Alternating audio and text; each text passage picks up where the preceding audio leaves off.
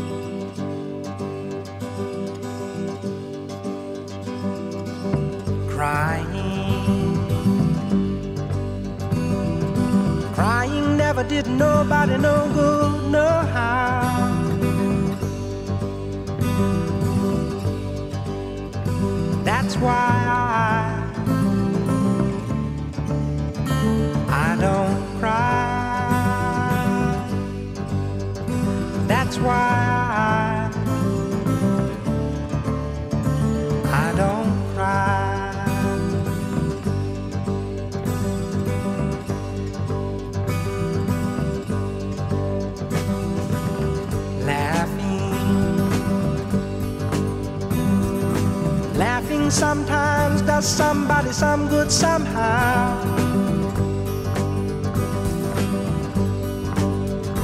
That's why I. Eita, que bicho desgraçado é aluno, viu? Pelo amor de Deus. aluno não é nem gente, é o cão. Imagina E eu um digo risco. isso. Então. e eu digo isso porque eu estou chegando esta noite de gravação após uma longa jornada de sala de aula. Então eu estou aqui no com sangue nos olhos para falar desse filme, porque esse filme me pegou em muitas de muitas maneiras. E uma delas foi exatamente nesse momento que eu estou mais professor do que nunca. Esse ano de 2024. Eita, como educa, viu? Boa sorte aí aos, ao- aos jovens, ao futuro do Brasil.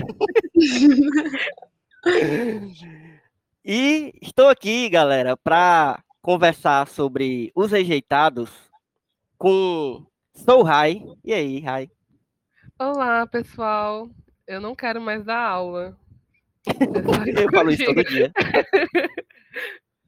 Todo dia eu acordo e me pergunto por que eu fiz isso comigo. Estou aqui também com Clara Gomes, que está aqui pela primeira vez, que já devia estar há muito tempo. Ih. Nesse, ela devia ter aparecido nesse podcast há muito tempo, Clara, porque, enfim, não surgiu a oportunidade, mas finalmente estou aqui. Finalmente, olá! Clara Gomes. Olá, olá. Não sou professora, mas minha mãe é. Então, assim, Olha aí. é, é um ambiente recorrente, assim, na minha, na minha família. Então, te- te- tenho, tenho recordações, recordações de, de minha mãe falando e coisas do tipo. Então, assim, entendo um pouco, entendo um pouco. Dispersou Perfeito. gatilhos. É, é isso, é isso.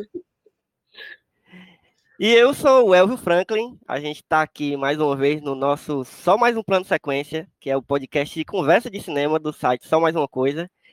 E essa semana a gente vai falar sobre os rejeitados que é, a gente está seguindo essa, essa nossa minissérie de filmes indicados ao Oscar. A gente vai tentar falar sobre quase todos, não vai dar para falar sobre todos antes do Oscar mas eu fiz uma seleção de alguns que merecem mais destaque, ou então que já dá para assistir, porque tem uns que ainda não dá para assistir, não chegou nem no cinema ainda. É, mas, enfim, esse filme, Os Rejeitados, é um filme que eu já imaginava que eu ia gostar. Primeiro porque Milox me falou que eu ia gostar, e Milox, quando fala isso, ele me conhece muito bem. Então é uma das pessoas que, quando fala que eu vou gostar do filme, eu, eu não tenho a menor dúvida. É, mas antes da gente começar a nossa conversa, eu preciso dar o nosso, o nosso recadinho sobre o nosso Apoia-se, que quem já ouviu os episódios anteriores dessa série, né, o de Barbie e o de Oppenheimer, já deve ter escutado, mas é sempre bom lembrar, e principalmente para quem ainda não ouviu, a gente agora tem essa possibilidade, essa oportunidade. Se você quiser apoiar, né, de alguma forma, de alguma forma não, financeiramente mesmo, vamos, vamos ser bem claro aqui, o, o Só Mais Uma Coisa, que é o nosso site onde esse podcast aqui está ancorado e onde a gente faz outros podcasts, onde a gente publica textos, críticas, listas, enfim. A gente faz muita coisa legal. Se você não conhece, já fica essa dica aí, corre atrás, porque tem gente que, sei lá, tá chegando aqui no, no, nesse episódio a primeira vez, não sabe nem o que, está acontecendo. Tem link aqui nessa, nessa descrição desse episódio do site. E para quem já conhece, já gosta do que a gente faz, do que a gente produz, é, agora você tem essa oportunidade de apoiar, fazer com que esse site continue acontecendo, com que ele continue existindo e com que a gente tenha toda essa alegria em fazer o que a gente faz, porque a gente só faz por alegria mesmo, viu? Porque a gente não ganha nada, não. A gente só ganha muito trabalho, mas é muito bom de fazer. E todo mundo que participe, que ajuda e que, enfim, tá de alguma forma cooperando com o site faz isso de forma voluntária. E assim, não acredito que, pelo menos por enquanto, eu consiga né, pagar todo mundo com apoia-se, mas pelo menos a gente vai poder pagar as coisas, o, enfim, o, o que o, o site demanda, como manutenção, esse tipo de coisa. E aí, essa ajuda do Apoia-se é imprescindível, assim, vai, vai realmente dar uma força para o site continuar então você ou você entra no link que está aqui na descrição do Apoia-se, ou você pode ir diretamente no apoia.se barra só mais uma coisa, tudo junto, só mais uma coisa, que você vai lá ver as nossas é, os nossos planos de apoio. Você pode apoiar desde um real até infinito, quanto você quiser, você pode dar. Mas dependendo do valor que você dá, você vai ver que tem é, recompensas diferentes. Inclusive, uma das recompensas seria, se você já estivesse apoiando, ou se você já é apoiador, você tá aqui ao vivo, ouvindo essa gravação que a gente faz dentro do nosso grupo do Telegram, que já é um grupo antigo, mas agora é um grupo, um grupo que se tornou exclusivo para os apoiadores, que inclusive já tem muita gente no grupo, mas enfim, vai entrando uma galera aos poucos que forem apoiando. Acho que essa semana eu devo colocar uma galera que começou a apoiar que não está no grupo ainda. E a gente grava ao vivo, dá para acompanhar, tipo plateia mesmo, a nossa gravação. Então, é, é uma oportunidade, entre outros, entre outras recompensas aí que eu não vou saber decorar agora, mas se você entrar lá no site, você vai ver bem direitinho. É, e aí eu vou aproveitar também para dar um cheiro, assim, virtual, em algumas das pessoas que já nos apoiaram, que já estão ali dando essa contribuição e que vou ainda me comunicar com elas para ver se elas querem entrar no grupo, porque também não vou colocar a pessoa à força no grupo, né? Vai que a pessoa não quer, tá só apoiando ali, mas não. Mas vou mandar um beijo mesmo assim para Raquel Brito, é, Jaiane Ribeiro, que, que inclusive algumas pessoas já conhecem. É, para Gleidson Caldas, para Laísa das Neves Rodrigues, para Luana Macedo, que é minha prima, maravilhosa, que está lá no Rio Grande do Sul, está apoiando a gente, que é a maior decenalta que eu conheço. E para Alisson Severino, e aí, conforme a galera for apoiando, eu vou mandar um cheiro para quem for surgindo aqui na, na, nossa listinha de apoiadores, porque essa galera é maravilhosa. Assim. Se você apoia com um real, já está fazendo muita coisa. Se quiser apoiar mais, melhor ainda. Se quiser só compartilhar, também é ótimo, porque às vezes a galera não tem dinheiro. Compartilha, que já é um, uma ajuda, porque aí você espalha a nossa palavra aí pelo mundo. E é isso. Será que eu esqueci alguma coisa sobre apoio? Acho que não, acho que é isso. Eu, eu ainda fico um pouco tímido, porque é, sou novo nesse negócio de receber apoio, mas realmente já está ajudando, inclusive, viu, galera? Já, já vai fazer quase um mês que a gente está é, com Apoia-se e já está dando frutos. É, e agora, mais um último aviso para quem vai ouvir esse episódio e para quem não conhece, já não é familiarizado com o podcast, a gente vai conversar sobre os rejeitados é, em detalhes. A gente vai entrar em detalhes, então, se você não assistiu o filme ainda, vai ter spoiler. Então, eu sugiro que você dê uma pausa aqui agora, vai assistir o filme e volta para ouvir.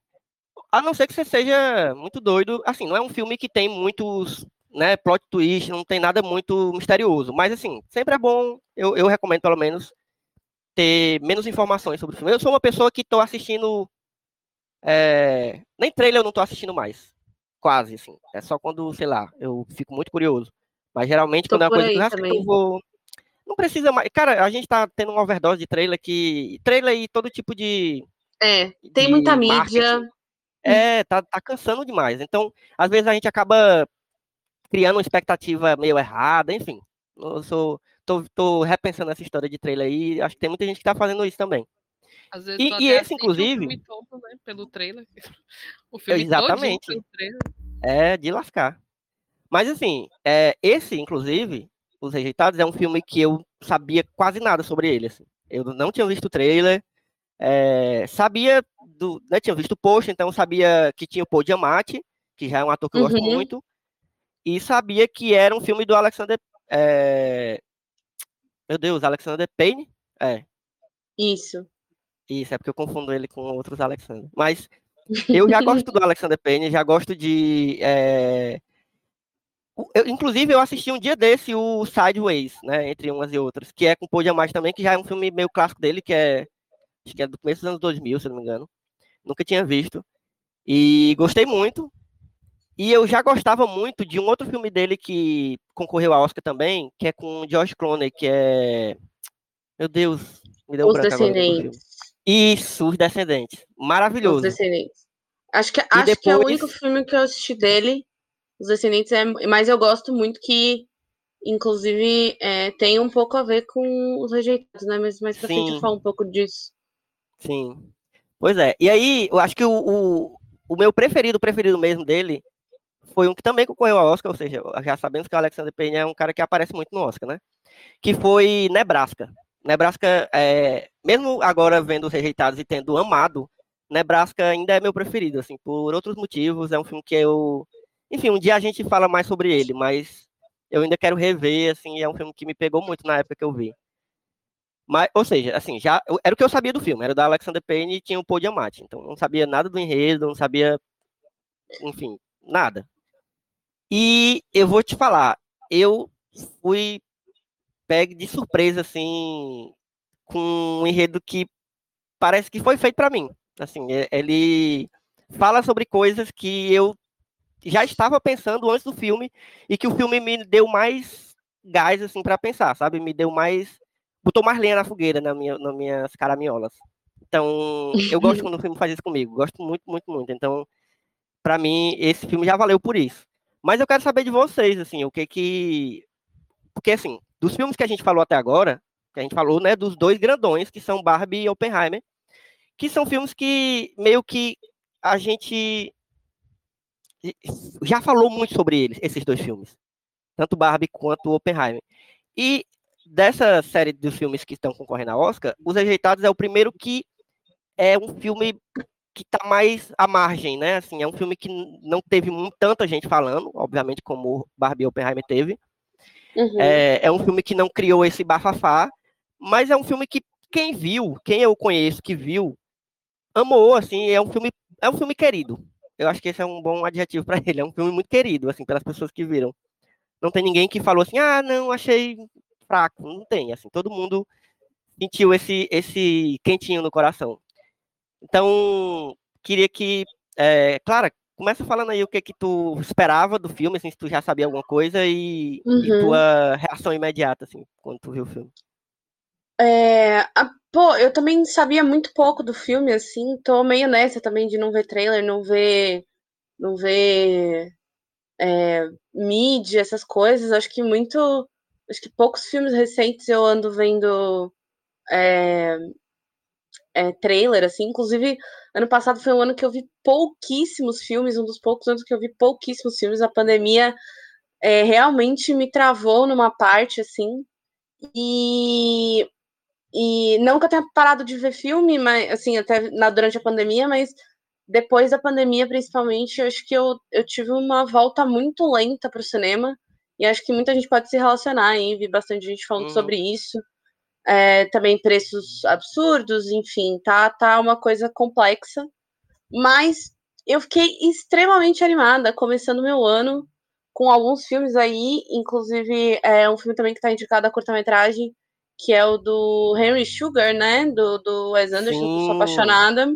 Amo. Então, exato, sou apaixonada por Wes Anderson e comecei logo com os quatro curtas deles que, tão, que tá na Netflix. E aí, cara, me deu um clique assim de tipo, meu Deus, cinema, né? Vamos voltar pra essa parada que eu gosto muito. E aí, acabei que voltei a assistir alguns filmes e Os Rejeitados tá entre eles.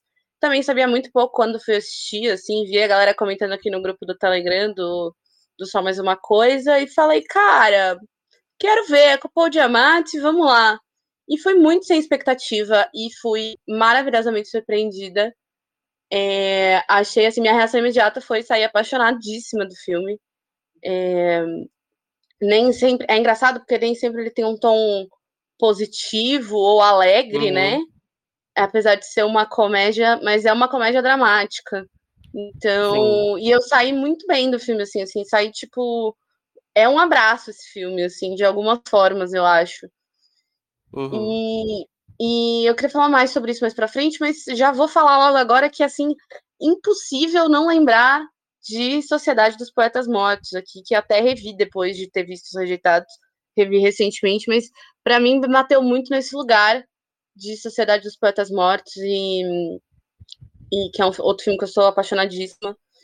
E que bom, né? Minha, inclusive, minha crítica no Letterboxd tá escrito exatamente isso. Vamos, por favor, fazer mais filmes sobre colégios internos e professores e alunos, porque assim é um, é, acho que é meio nesse lugar, assim. Então, é, para mim bateu de algumas formas diferentes, mas minha primeira imediata reação foi essa.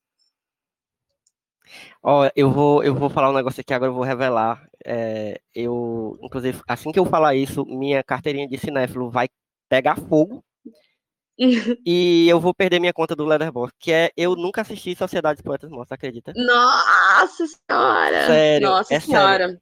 E, e assim, eu, eu sei, eu não sei por que eu nunca assisti, sabe? Porque é um filme uhum. que já me, me magnetizou várias vezes e eu nunca. Inclusive, eu tenho, eu fiz uma lista ano passado chamada uma lista no Letterboxd, né? Eu vou deixar o link aqui pra galera. Que é Como Assim Tu Nunca Viu, Elvio? Que eu botei vários filmes que, porra, já era pra eu ter visto há muito tempo e eu não vi. E esse foi um dos primeiros que eu coloquei nessa lista. E quando, e mesmo eu não tendo visto, obviamente é um filme clássico e assim, eu sei mais ou menos sobre o que, que é. E eu, mesmo não tendo é, visto Sociedade dos Poetas Mortos, eu lembrei do, do filme é, quando eu assisti é isso, agora os Rejeitados. É isso. É isso, acho que tem uma semelhança bem. Assim, é engraçado porque ele, ele pega caminhos totalmente diferentes, assim, parece que se, se existe um, um, um caminho para filmes sobre colégios internos ou algo do tipo, com garotos, né?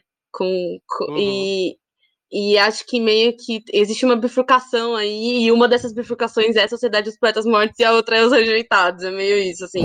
Mas ele, eles têm semelhanças e acho que acho que tem uma inspiração óbvia, né? Mas ao, ao mesmo tempo isso não é nem um demérito nem de Sociedade dos Poetas Mortos e muito menos dos Rejeitados. Acho que só é, enriquece a experiência de quem assistiu ambos os filmes. É, mas é, e também é, conforme o tempo vai passando, assim, conforme os rejeitados vai passando, ele vai se distanciando cada vez mais dessa ideia do, de que do, do Sociedade dos Poetas Mortos, né? Então mas é, acho que a inspiração tá ali por ser uma. Inclusive, logo no começo, assim, de mostrar meio a rotina deles no colégio, tipo, uhum. os dormitórios, umas coisas assim, são é muito parecida essa ambientação. para mim, pelo menos, foi a primeira coisa que eu pensei, e, e depois de ter reassistido, ainda continuo vendo semelhanças, assim, mas é, isso de forma nenhuma é uma diminuição do, dos rejeitados, e muito menos é uma. Uhum é uma é um demérito do filme, jamais, assim, é realmente uma uma coisa que é, é só uma pequena lembrança, né? Acho que todo mundo vai lembrar, porque enfim, uhum. Sociedade dos Poetas Mortos é icônico. Então, acho só, acho que é só, só queria pontuar assim que eu acho que é uma inspiração, mas essa foi, foi realmente minha primeira reação e acho que vai ser a primeira reação de muita gente. É, é isso. E assim, tu falou que é um filme que, que dá aquele quentinho no coração, que dá aquele abraço, né? E, e assim, é, ele é um filme de Natal, né? E é muito engraçado, é. porque ele não é um filme de, comum de Natal. Tipo, ele, o, o, Natal não é o tema principal do filme, não é aquele filme né, de Natal clichê. Ele, ele uhum. se passa no Natal. Então, né, não é exatamente sobre o Natal, mas ao mesmo tempo também é um pouco sobre o Natal. Assim, eu acho que é, o Natal é. é uma data muito é, simbólica de várias formas possíveis para muita gente, assim, de várias formas possíveis mesmo, assim. Tem gente que odeia, tem gente que ama, tem gente que ainda é indiferente, sabe? Mas ele vai, é uma época que vai trazer alguma coisa diferente no ano para você, assim, independente de quem você seja. Assim, claro, né, dependendo da sua vivência. Mas ele é um filme de Natal e ele e, assim, para mim ele virou um dos filmes de Natal preferidos, assim. Ele, ele vai ser provavelmente um dos que eu vou rever, vou querer rever no Natal desse ano. Porque ele tem um, um, um, um gostinho que e um humor que eu gosto muito assim, que eu que me, me pega, que é esse humor meio meio não é depressivo, eu não queria usar também essa palavra assim à toa, mas é, você tá entendendo? É um humor Uhum. depressivo, sim, meio é triste, sabe? Assim, um humor triste, É, é. sabe qual é? Acho que É. sim, acho que acho que tem um pouco disso também no, no Sociedade dos Poetas Mortos, mas aqui muito mais é, pungente, assim, muito mais é, evidente, né? Eles deixam isso. É, é- esse lugar é um riso meio estranho, assim, que você fica até um Uhum. pouco tipo. Eu, eu deveria estar rindo disso, eu me identifiquei com isso, como é que é? É um lugar bem específico, assim, é um humor bem específico, que é, é- é- eu sou, particularmente, sou muito apaixonada por comédias dramáticas e coisas assim. Uhum. É, e também gosto muito desses filmes que são tipo Slice of Life, né? Que eles chamam de Sim. pedaço da vida e coisas do tipo. Então, pra mim, esse filme é, me contempla de muitas formas, assim. E esse, esse lugar da comédia, é, dessa comédia triste, assim, é muito interessante, né? Uma coisa que as pessoas têm dificuldade um pouco de explorar, né? Até por ser um tema delicado, assim Uhum. Mas eu acho que é um, é um tom muito. é, muito é- é, eles são colocados de uma forma muito delicada e ao mesmo tempo. é, assim, é com muita responsabilidade, sabe? Ele abordou Uhum. alguns temas com muita responsabilidade, assim, para chegar nesse humor triste. Sim, sim. Mas antes da gente, da gente aprofundar mais nos temas, eu quero que Rai fale um pouco como é que foi a experiência dele com o filme. Tanto antes de ver se sabia alguma coisa, quanto o que, que- o que, que onde foi que o filme te pegou. Eu vou pedir desculpas pro cinema, porque eu também nunca assisti Sociedade dos Poetas. Pois você mora comigo e você vai assistir muito em breve. Se prepare aí, viu? Gente, É, olha, vai, vai mudar a vida de vocês, assim. Mas tudo bem. Pois é, mas eu, eu escuto muito falar sobre ele, principalmente quando se fala de qualquer coisa referente a.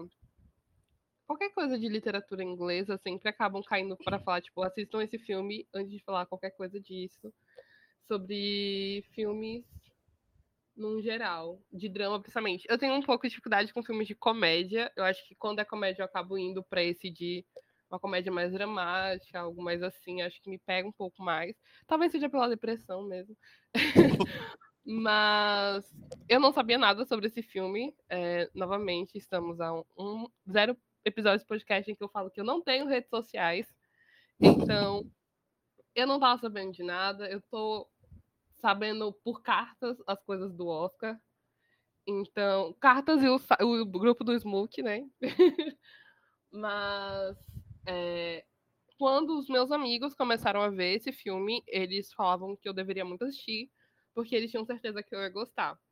Mas não me falavam nada sobre o que era o filme. Eu, fui- eu sentei no sofá ontem para assistir, sem fazer ideia do que era. Eu só tinha noção de quem eram os atores, mais ou menos, que estavam participando. E, tipo, o, o protagonista, que é o Paul. Não sei pronunciar o sobrenome dele, é Diamante? Paul Giamatti? É. Isso, eu só conheço ele de O Grande Mentiroso, que é um filme de 2002. então, assim, eu tava assim. Passava na sessão meu da Deus, tarde, não era o Grande Mentiroso? Ou era no Passava em na casa? Record, assim? meu amor, era pior Meu ainda. na Deus do céu, que nível. Então eu fui assistir o filme, tipo, ok. Ele maltratava crianças quando eu era criança. Como será que ele tá agora? Será se ele continua nesse ramo, né? Agora que ele está no colégio interno? E eu, inclusive, ficava tipo, meu Deus, a qualquer momento os alunos vão deixar ele azul. Isso vai acontecer nesse filme. Meu. Deus. Mas é, foi como Clara disse, tipo, esse filme pra mim foi um abraço quentinho que eu não tava esperando. Porque tem, eu tava nesse, nesse local de, né, agora, esse, né, desde a metade do ano passado eu comecei a dar aula. Então, estar nesse ambiente de dar aula, e lidar com crianças e com jovens, principalmente com jovens ricos, não é um Ave ambiente Maria. Caraca, fácil. verdade, ó. para prazeroso, né? É, tem essa experiência. E também é, a questão da, da personagem da Mary, né? A personagem Uhum. Mary. Que é Sim. essa questão de que o filme já começa falando luto porque ela perdeu o filho na guerra. Tipo, Pesado. é. assuntos leves, sabe? Então Uhum. eu fiquei assim, meu Deus. Ou eu vou, tipo, eu vou chorar muito nesse filme porque o tema da Mary não é fácil e eu sei que vão falar muito sobre isso. Ou eu vou ficar, meu Deus. E, e eu passei, tipo, metade do filme assim, eu vou virar igual o professor, um fumante alcoólatra, que fala de assuntos que ninguém gosta, sabe? Que os alunos ficam, meu Deus, que cara insuportável. E eu vou Não, e eu que sou professor de história, toda hora ele, ele fazendo um comentário sobre história antiga e eu assim, meu Deus, por favor, não quero ser essa pessoa. Você já tem um cachimbo, entendeu? Então, Então, assim, a gente ódio. tá muito próximo de. É muito fácil ser rancoroso quando tudo dá errado na sua vida, né? Tipo, foi o que eu mais peguei dele, assim. Mas a gente vai falar disso mais pra frente. Mas enfim, foi isso que eu senti desse filme. Foi um grande abraço quentinho que eu não tava esperando. Soltei algumas lágrimas durante ele. E eram lágrimas que eu não estava esperando. Mas são esses temas, e principalmente, tipo, gente, já é ruim ser rejeitado, ninguém gosta. Mas puta merda ser rejeitado no Natal. Eu nem gosto de Natal, mas ser rejeitado no Natal. Isso não se faz, sabe? Foda. Isso não faz com ninguém. E, e esse negócio de. A neve deixa a gente triste, né? Uma coisa é você rejeitado, sei lá, qualquer coisa em Fortaleza, vai pra praia sozinho. Outra coisa no meio, fazendo menos 9 graus. Sabe? Então, assim, é, me tocou em vários lugares, assim, esse filme. E eu amei muito, assim, amei muito ele. E, inclusive, Eu acho o meu engraçado- comentário do Letterboxd foi a, o comentário que o, o Divo, o, o Sr. Tully, o Angus, Angus, Angus Sim, ele, sim, o, coloca, o, o ele coloca, somos dois fracassados e uma mulher em luto. E foi assim, eu acho que é o melhor resumo do que é esse filme. Dois fracassados e uma mulher em luto. E eles vivem. É, eu, eu, enfim, esse, esse, eu acho legal desse tipo de filme, que, que é um, é, é- é um filme que a gente chama de pedaço da vida, como Clara falou, porque ele pega exatamente isso, ele pega um tre- trecho da vida desses, principalmente desses três personagens, né, que são três protagonistas. É, um, um período de tempo e aí a gente acompanha. Ele, esse filme, ele tem uma coisa que eu já repeti muitas vezes em podcast, em texto e para quem conversa comigo, que é uma coisa que me agrada muito em, em não só em cinema, mas em livro, em série, enfim. É, é como você consegue tirar a complexidade da simplicidade. Sabe? Uhum. É, ele é um filme que ele é muito simples em muitos sentidos. Assim, ele pega essa relação meio inesperada, porque o, o, o Angus né, não esperava ficar lá, e ele pega de surpresa a gente também que está assistindo, porque eu não sei vocês, mas no início, eu, como, né, eu acho que também vocês, porque vocês também não viram o trailer, mas no início eu achei que fi- os outros alunos iam ficar, e aí ia ser essa relação né, de todo mundo ali. Eu não esperava que ficasse só eles três em, em tal momento. Isso me pegou muito de surpresa. Sim. Mas aí depois eu vi o quanto fez sentido. E, e assim, essa simplicidade da relação deles três. E ao mesmo tempo, o quanto essa relação vai se tornando complexa, porque um vai aos poucos conhecendo um pouco do outro, né? Isso eu acho, isso é o que eu acho genial do filme, assim, de primeiro. É, é a primeira é, tacada certa que eu, que eu, que eu observei do filme, que é dessa simplicidade ele tirar essa, essas relações tão complexas, né? né? Eu acho que são três personagens assim completamente diferentes, três personagens que não pertencem ao mesmo universo, digamos assim, e eles estão convergidos ali na escola, né? Eu acho que isso diz bastante sobre o que é uma escola também, né? Como mundos completamente diferentes se chocam ali. E acho que os três ali são assim, vindos de lugares completamente diferentes, com histórias totalmente diferentes. E a, num primeiro momento parece que eles não têm absolutamente nada em comum, né? São três pessoas que você fica tipo, meu Deus, como que isso vai dar certo? Eles não têm nada a ver. E aí, conforme o filme vai passando, você vai, você vai entendendo por que, que eles estão ali, como que essa relação vai se construindo. E, e acho que acho que isso é uma isso é uma das uns grandes, é, como você disse, uma das grandes coisas que o filme consegue atingir, assim, uma uma relação muito interessante entre os três e completamente, assim, é, muito, tem muito de relações no cinema, principalmente, né, de relações é, ou de amizade ou de uma coisa tipo romântica, né? Geralmente os protagonistas dos filmes são isso, né? Uma coisa romântica ou de amizade. Uhum. E, a, e eu, eu acho que não necessariamente, acho que mais pro final do filme isso se torna uma amizade, mas por um longo tempo do filme eles não são amigos, né? Eles não se sentem amigos, eles não são, eles não criam uma relação de amizade ali. Uhum. Então isso é muito, muito interessante, assim, acho que é uma construção muito bonita do, do da história dos três, assim. E, enfim, para mim é uma das coisas que mais me pegou também. Eu, eu, acho que eu gosto muito de filmes de pedaços da vida justamente por isso, né? Que eles são essa essa coisa que você falou do simples e complexo ao mesmo tempo, né? Uhum. Essa, essa coisa do da, da, complexidade da simplicidade, né? Sim. E, e acho que isso é muito legal, assim, acho que isso traz muita discussão e muita. Esse filme, esse filme é muito complexo, gente. Não parece, é, né? Sei, é, exatamente. Não... Você, Mas ele você toca. Fica muito pensativo sobre muitas coisas. Exato, ele toca em diversos assuntos, assim, ele, ele toca em diversos, diversos assuntos. Acho que a gente vai aprofundar em mais alguns deles, assim, mas é, ele fala sobre problemas sociais, problemas econômicos, problemas escolares, problemas uhum. é, racismo. É, cara, assim, é uma complexidade de assuntos muito grande em um filme relativamente assim, curto, né? Sei lá, não, não é exatamente um filme curto, acho que muita gente talvez não veja assim, mas é um filme de duas horas, não tem muito, não, muito mais que isso, assim, podia ser um filme muito maior, pelo, pelo que a gente tá falando, assim, parece um filme muito maior, mas é só, uhum. só duas horas ali que, que toca diversos assuntos, assim, acho, isso, acho que o roteiro tem uma... aproveita todo e cada momento para para justamente tocar em todos esses assuntos. Assim, acho que a gente vai aprofundar mais em alguns deles mais para frente, mas é, é, é eles e com muita responsabilidade, né? Como eu tinha dito antes, assim. Sim. É, ele é muito cuidadoso, assim, no, no em todos os diálogos, é. né? Você dá para sentir assim o cuidado que eles têm.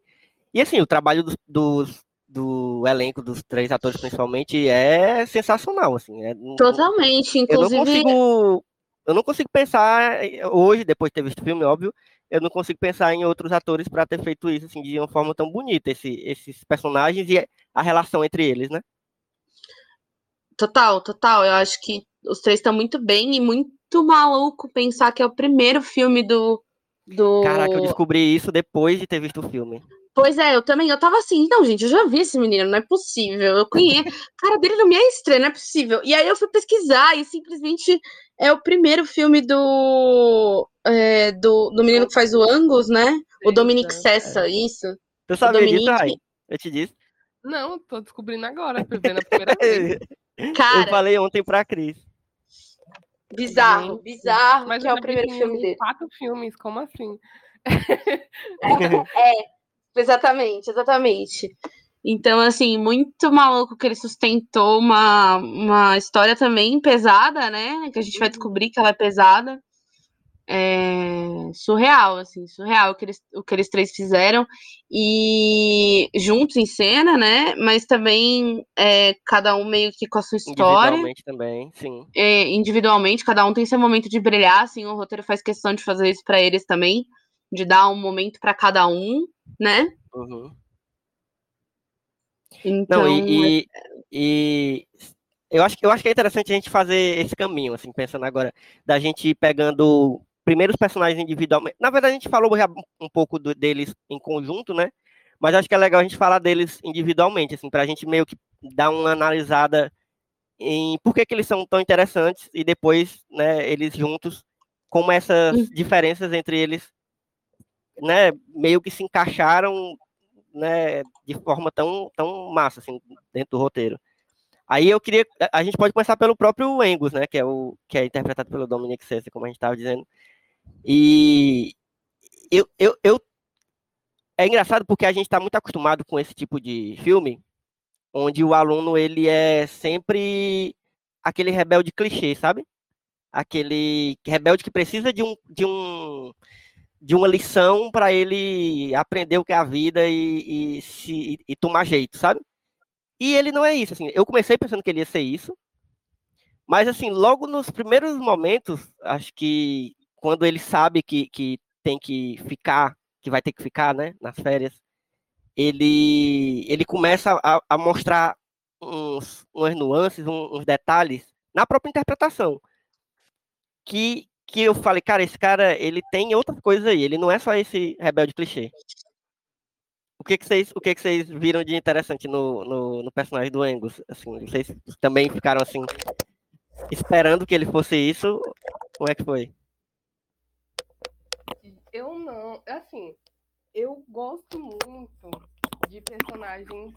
De, quando é aluno, né? Quando trata desse universo de escola, esse aluno que é meio espertalhão, assim, que ele é meio babaca porque ele se acha muito inteligente, ele se acha melhor que as outras pessoas.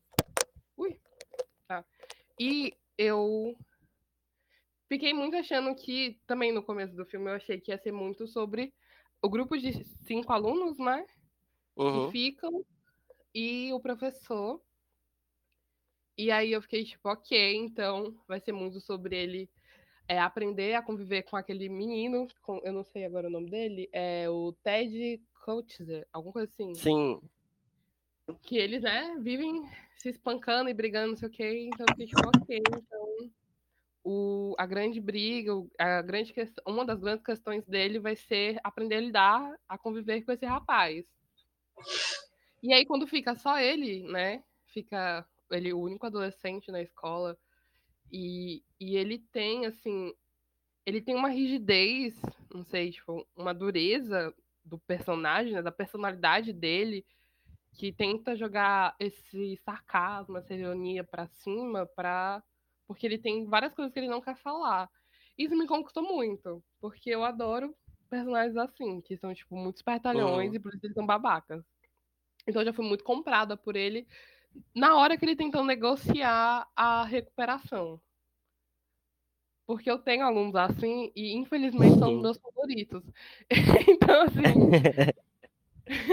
e eu também, às vezes, sou um aluno que acaba sendo assim. Então, eu fui muito comprada por ele, assim, eu achei ele incrível. E quanto mais vai se mostrando ele, mais a gente vai conhecendo da história dele, mais eu fiquei, tipo, caraca, tipo, as questões de, é, né, acho que o, o maior tema dele, além, né, de ser rejeitado, é toda a questão da, das dores psicológicas e doenças psicológicas que, que rondam, né, atravessam a vida dele. Uhum. E eu não tava esperando, e foram incríveis, e foram muito responsáveis da forma que trabalharam isso. E, e foi muito sutil, né? Tipo, eles vão falando aos poucos tudo isso. Não chega e só falando assim, não, é Sim. isso, e é isso aqui. É, é uma loucura, assim, eu adorei. Tem uma, como- tem uma cena dele que eu acho muito boa. Tô falando dele aí, eu fui lembrando. Tem uma cena dele que é a do. Quando o outro menino mais novo acorda, do- né, chorando, tá chorando de noite, e aí, né, dizendo que, Uhum. que teve um acidente, né, que ele fez xixi na cama e tal. E aí, o diálogo dele com esse menino é maravilhoso, assim, diz muito sobre esse personagem, diz pra gente muito como ele, ele assim, segurou uma- alguma barra muito foda na vida e a gente depois é que vai saber mais sobre isso. Mas, sabe, É, eu é, acho- um acho que aí detalhe que eu acho foda. É, eu acho que aí é o primeiro momento que a gente. é, porque assim, né, até, até esse momento, é, eles. Todos os alunos são meio que representados de uma mesma forma, assim, né? Eles são meio tipo. Uhum, Pelo menos eu enxer- enxergava eles como uma, uma unidade, assim, tipo, ah, os garotinhos rico mimado que não sabem muito da vida, e é isso aí. E aí acho que nesse primeiro momento é a primeira forte conexão que eu tenho com o Angus, assim, acho que sim, eu tenho uma conexão na sala de aula também, quando ele tenta barganhar o, o é, para as provas, enfim, uhum. para não começar um capítulo novo, mas acho que aí é o primeiro momento de humanidade do Angus que talvez não sejam dos outros alunos, né? Tanto que ele até fala pro, pro menininho, é, ele fala assim, ah, se eles, se eles acordarem, eles vão te crucificar. Então, aí é o primeiro momento que você fala, opa, peraí, ele não é, ele não é exatamente como como qualquer um, assim, acontece, tem mais aí, tem mais profundidade aí.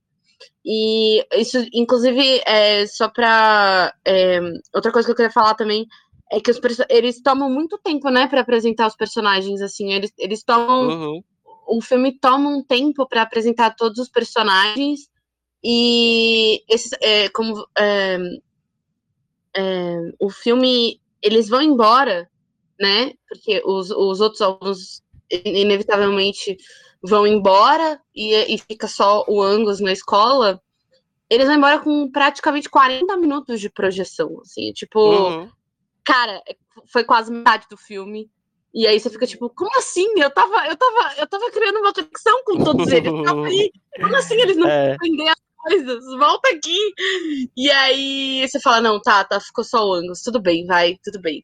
E aí é uma uhum. outra, é quase um outro filme, assim, né? Depois que eles vão embora. É, é tipo, é, o filme parece estar tá tomando um rumo e depois o filme muda de direção, assim. É, uhum. Mas acho que pro Angus, especificamente, ele é um personagem muito apaixonante, assim, mas ele é um personagem que você vai se apaixonando por ele, né? Eu acho que esse filme é, é, faz isso com os três, na verdade, né? Ele, você Sim. vai se apaixonando por esses personagens, assim. Ele parece um filme simples e daí depois você, você conhece um pouco mais do Angus e aí você conhece um pouco mais do professor e aí você conhece um pouco mais da Mary e aí você, né? Você vai é, tomando consciência do que eles são, assim, do que eles, é, enfim, da coisa que eles gostam, do que eles não gostam sabe? E, uhum. e, especificamente com o Angus, assim, acho que quando, quando, quando a gente vê o Angus a primeira vez, ele parece um rebelde meio. É, ah, um rebelde, clichê, como vocês disseram.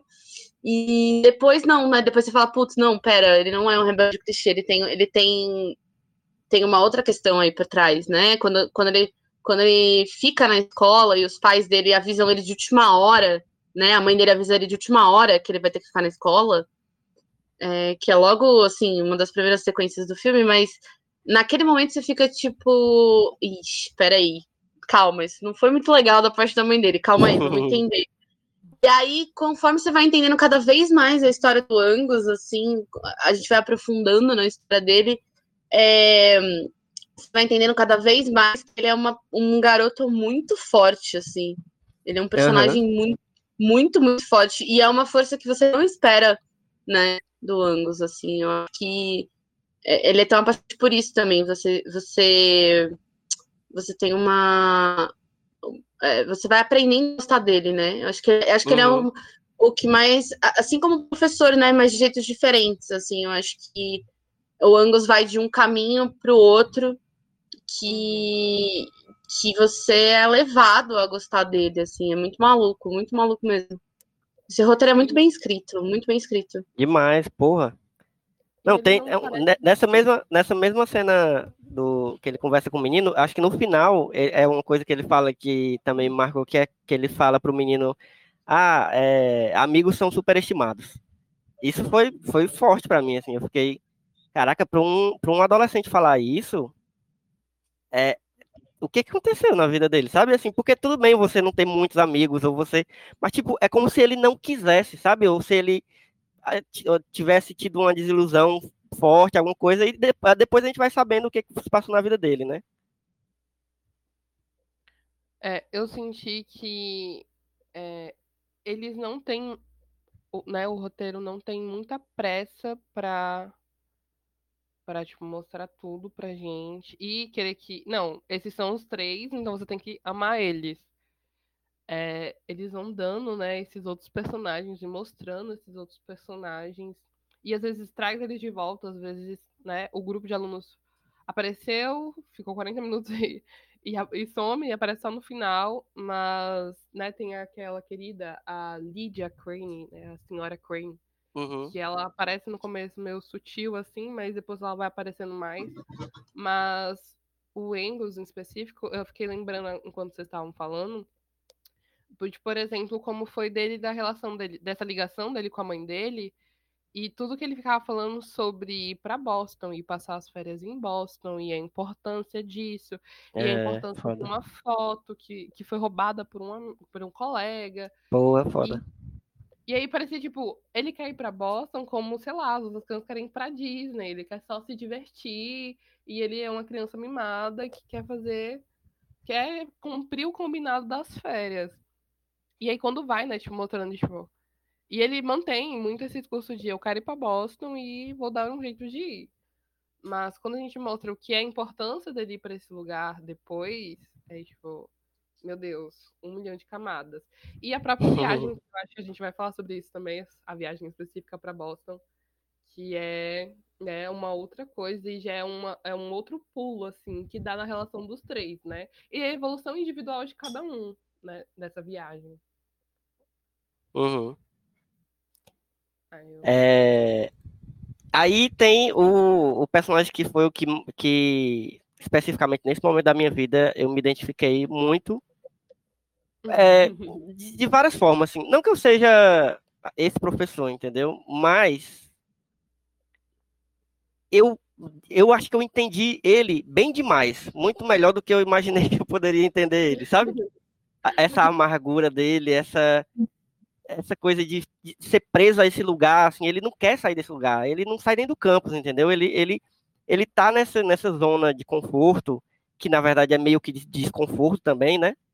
E ele tá ali, e essa é a vida dele, assim. E ele meio que desconta essa, essa amargura bastante nos alunos. Ele é um professor que ele é rígido, não só porque ele é- porque is- é, exige, né, de um, se exige de um professor ser rígido, mas porque ele é mais do que deveria, assim, sabe? Ele dá para ver que ele vai além. Ele é aquele professor que quando o, o Angus em um certo momento fala para ele que que ele que ele é uma pessoa que ninguém gosta, né? Uma coisa assim que ele fala, que ninguém gosta dele, uma coisa assim.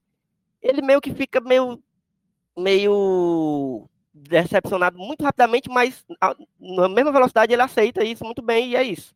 Ele sabe que ele que as pessoas não gostam dele, ele não é uma pessoa gostável, sabe? É, e, e aí ele como professor é, tem essa essa enfim, eu acho que esse filme falou muito sobre, pelo menos para mim, sobre uns certos dissabores, mas ao mesmo tempo um- um- uma certa alegria dessa responsabilidade do ser professor, assim, e de como a gente, como professor, e assim, e, e a Clara falou, né, que não é professora aqui, mas sabe bem, né, porque a mãe dela, mas também a gente é aluno, todo mundo aqui foi aluno e também a gente meio que entende um pouco o lado, né, a gente teve alguma proximidade em algum momento com algum professor nosso, então é, essa essa responsabilidade de você marcar de alguma forma é, a vida de uma pessoa para sempre é um negócio que a gente carrega que é bom e, e- e ruim ao mesmo tempo, né? Eu não sei se, se Rai já tá sentindo isso já um pouco. Eu também não sei se eu ainda, se eu, se eu, se eu ainda sou um jovem professor para estar pensando nessas coisas, mas eu já sinto muito isso, sabe? E eu sou um professor que eu tento ser muito gostável pelos alunos, que é, um, é uma luta, não é um negócio que é assim, que é natural para nenhum professor, sabe? Eu acho. É difícil, é, um, é, um, é um, uma batalha que você está lutando todo dia. E ele não, e ele sabe que ele não vai ser gostado mesmo, e é isso. Só que a, você vai entendendo a complexidade dele aos poucos, como todos os personagens, né? Mas é isso, esse, esse personagem me fez pensar muito, muito, muito mesmo. E o Paul Diamante é. Não tem outra, outra palavra, assim. Ele é genial nesse, nesse personagem. Eu já gostava muito dele, mas nesse personagem ele foi muito certeiro. Ah, eu queria que tu falasse, porque quero também que tu fale da tua experiência de jovem professor aí, descobrindo a profissão e ouvindo todo dia um que é um pouco mais velho reclamando. Eu acho que é, tem isso, né? É, como eu disse, eu tô dando aula há pouquíssimos meses. E não, na, não apenas na, dando aula para criança, fundamental e ensino médio, mas eu também dou né, algumas aulas como bolsista na faculdade. Uhum. Puta que pariu, é vontade de desistir da docência todos os dias. é, e assim, é, é, me foi um pouco chocante é, nessa cena em específico que o Angus fala, né, que é, você sabe que todos te odeiam é, e ele e o olhar assim que ele dá, a postura dele assim, gente, eu acho que eu choraria em posição fetal se alguém chegasse para mim para falar isso, porque é uma luta diária você né, ser querido minimamente pelos alunos, ser respeitado e tem essa questão de é, são alunos que são mais ricos que você, que têm mais poder que você. E essa luta de eu não vou passar esse aluno, né? No meu caso, eu não, não tenho essa responsabilidade de passar alunos de ano e tudo mais. Mas eu imagino né, essa questão de. É, que começa, né? O primeiro conflito que mostra desse personagem é que ele quer reprovar um aluno, ou um aluno que está indo mal, e o pai do aluno é muito rico e vai doar não sei quantos dinheiros para a escola. E a direção não quer que ele reprove esse aluno. E aí tem esse jogo de poder, o fato do diretor já ter sido aluno dele. Eu não sei, fica essa, essa ideia de comparação de eu estou estagnado no mesmo lugar há dezenas de anos e as pessoas estão me passando e agora estão mandando em mim. É, isso, isso me pegou assim um pouco. Essa, essa responsabilidade. Eu lembro que a gente, antes de assistir o filme, a gente estava conversando sobre essa questão de como é difícil dar aula. Para quem não sabe, agora eu e a gente dá aula no mesmo lugar. Porque morar junto não é o suficiente. Então, assim, é, a gente agora né, tem os mesmos alunos e tal. E, assim, essa dificuldade de você é mal remunerado e tem aluno que vai achar que manda em você porque tá pagando uma merreca para você. E, e todas essas complexidades de sala de aula, de eu não consigo ajudar mais esse aluno porque ele não quer, porque ele não consegue, mas eu não, não sei como melhorar isso. E essa tem um discurso que ele dá sobre a responsabilidade de transformar os alunos dele em grandes pessoas no futuro, né? De uhum. ele sente muito esse peso. Eu, eu vi muito isso ao longo do filme todo. Ele sente muito peso da responsabilidade de ter alunos. E às vezes eu tenho muito esse peso de tipo, meu Deus, eu tenho que fazer com que essas crianças estejam prontas para o mundo. Mas, ao mesmo tempo, é, é muito fácil ele perder o controle disso porque ele tá muito quebrado, ele tá muito fugido da cabeça, não tá dando nada certo. E, e, e aí vai mostrando, né, as camadas da vida dele também. E assim, um professor com depressão, gente, sou eu ali, entendeu? Faltou só um bigode. Então, é, foi um personagem que, mesmo eu tendo pouco, pouquíssima experiência em sala de aula, é, me bateu em alguns momentos de tipo, me sinto assim. Em outros momentos, tipo, puta merda, não quero acabar assim, eu não quero chegar nesse nível como professor, como ser humano, como indivíduo. Em outros momentos de tipo, ele é o melhor que ele pode fazer, ele não consegue ser mais do que ele tá sendo. E tudo bem para ele ser o que ele tá sendo. Então é isso que a gente vai lidar daqui pro final do filme. E ele vai melhorando, né? Ele vai tentando, tem essas tentativas, né? As pessoas ao redor dele tentam falar, tipo, às vezes ele é grosso com o Engels e a galera fica tipo, o moleque tá abandonado no Natal e, e você tá esculhambando ele. Aí ele compra uma árvore toda torta, dá um livro para todo mundo. É, é incrível, sabe? Eu acho que ele tem esses momentos de, mesmo que ele seja, ele demonstre muitos momentos que tá acomodado nesse ambiente de ser odiado, de ser rígido, de, de ser meio que imaleável, né? De, é, é isso que eu sou e acabou, e é assim que vai ser. É, eu acho que ele tá sempre muito disposto a tentar. Eu acho que isso foi uma coisa que me pegou nesse personagem. De mesmo ele reclamando e resmungando de tudo, tá sempre budejando de alguma coisa, ele já tá tentando, assim. Não, e ele, eu não sei se vocês sentiram isso, mas ele.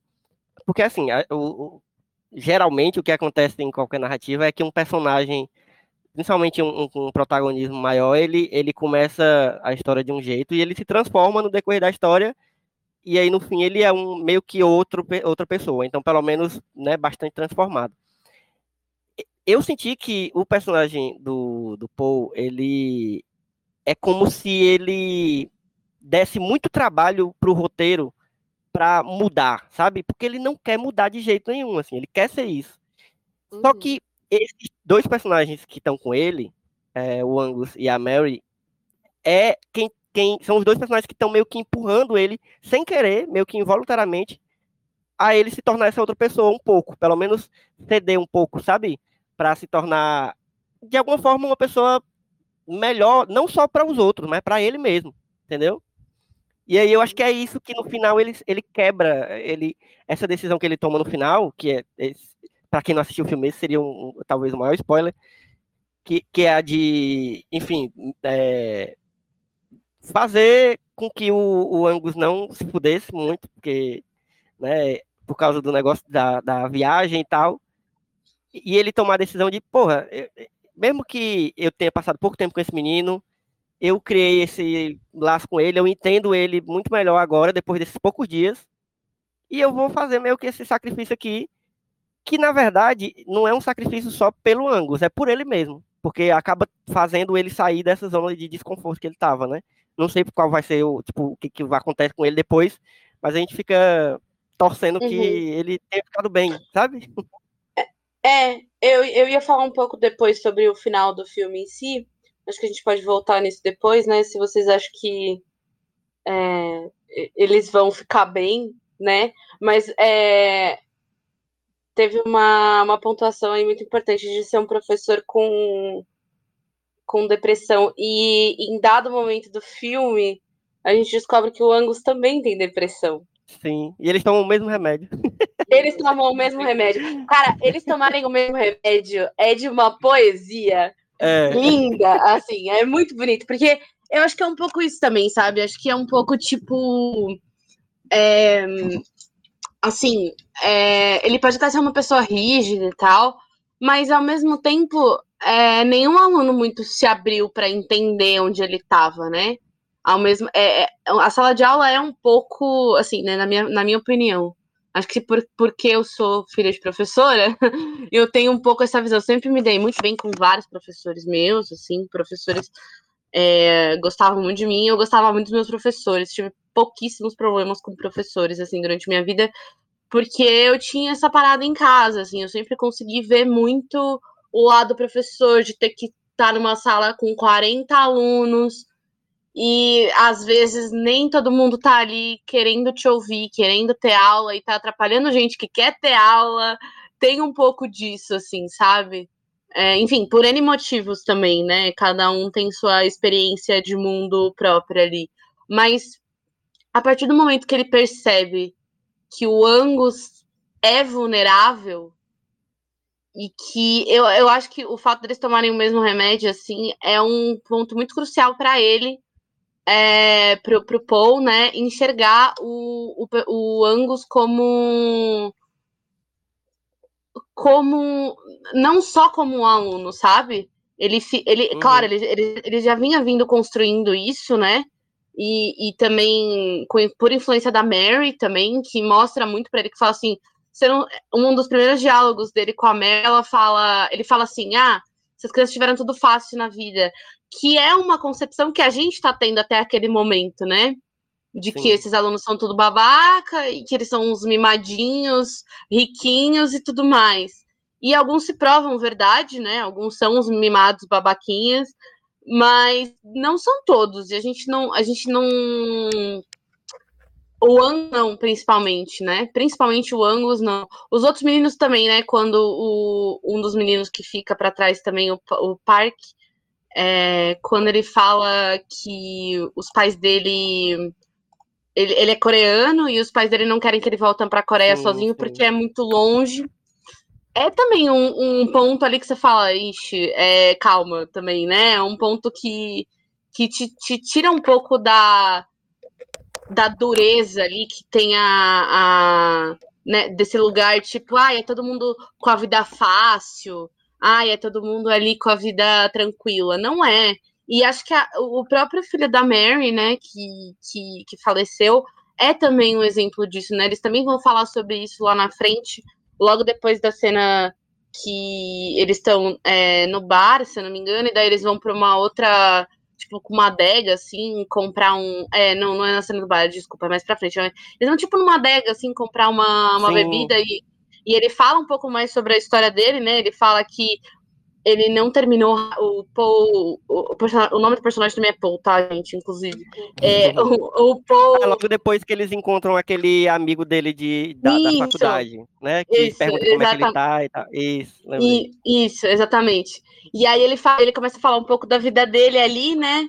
O, o, o, o Angus propositalmente, tipo assim, por livre e espontânea vontade, resolve. É, é, meio que exaltar o professor ali. É, ele enxerga valor nele ali, né? Principalmente depois da, da, história do museu e tudo mais, que eles tinham ido ao museu juntos. E, e aí é, eles vão num tipo uma adega comprar bebida assim, e aí o, o Paul fala sobre como ele não terminou Harvard, na verdade, que ele não deveria estar dando aula porque ele não é formado, mas que ele acabou, enfim, é, por um acordo ou algo assim, as pessoas foram esquecendo que ele tá ali. É, e ele, ele também se conforma. Acho que essa, essa parte que você fala sobre ele querer estar tá ali, acho que é um pouco dele se diminuindo também, do tipo, eu não consegui terminar minha faculdade, eu não mereço estar num lugar melhor do que eu tô, eu não consigo escrever um livro, uhum.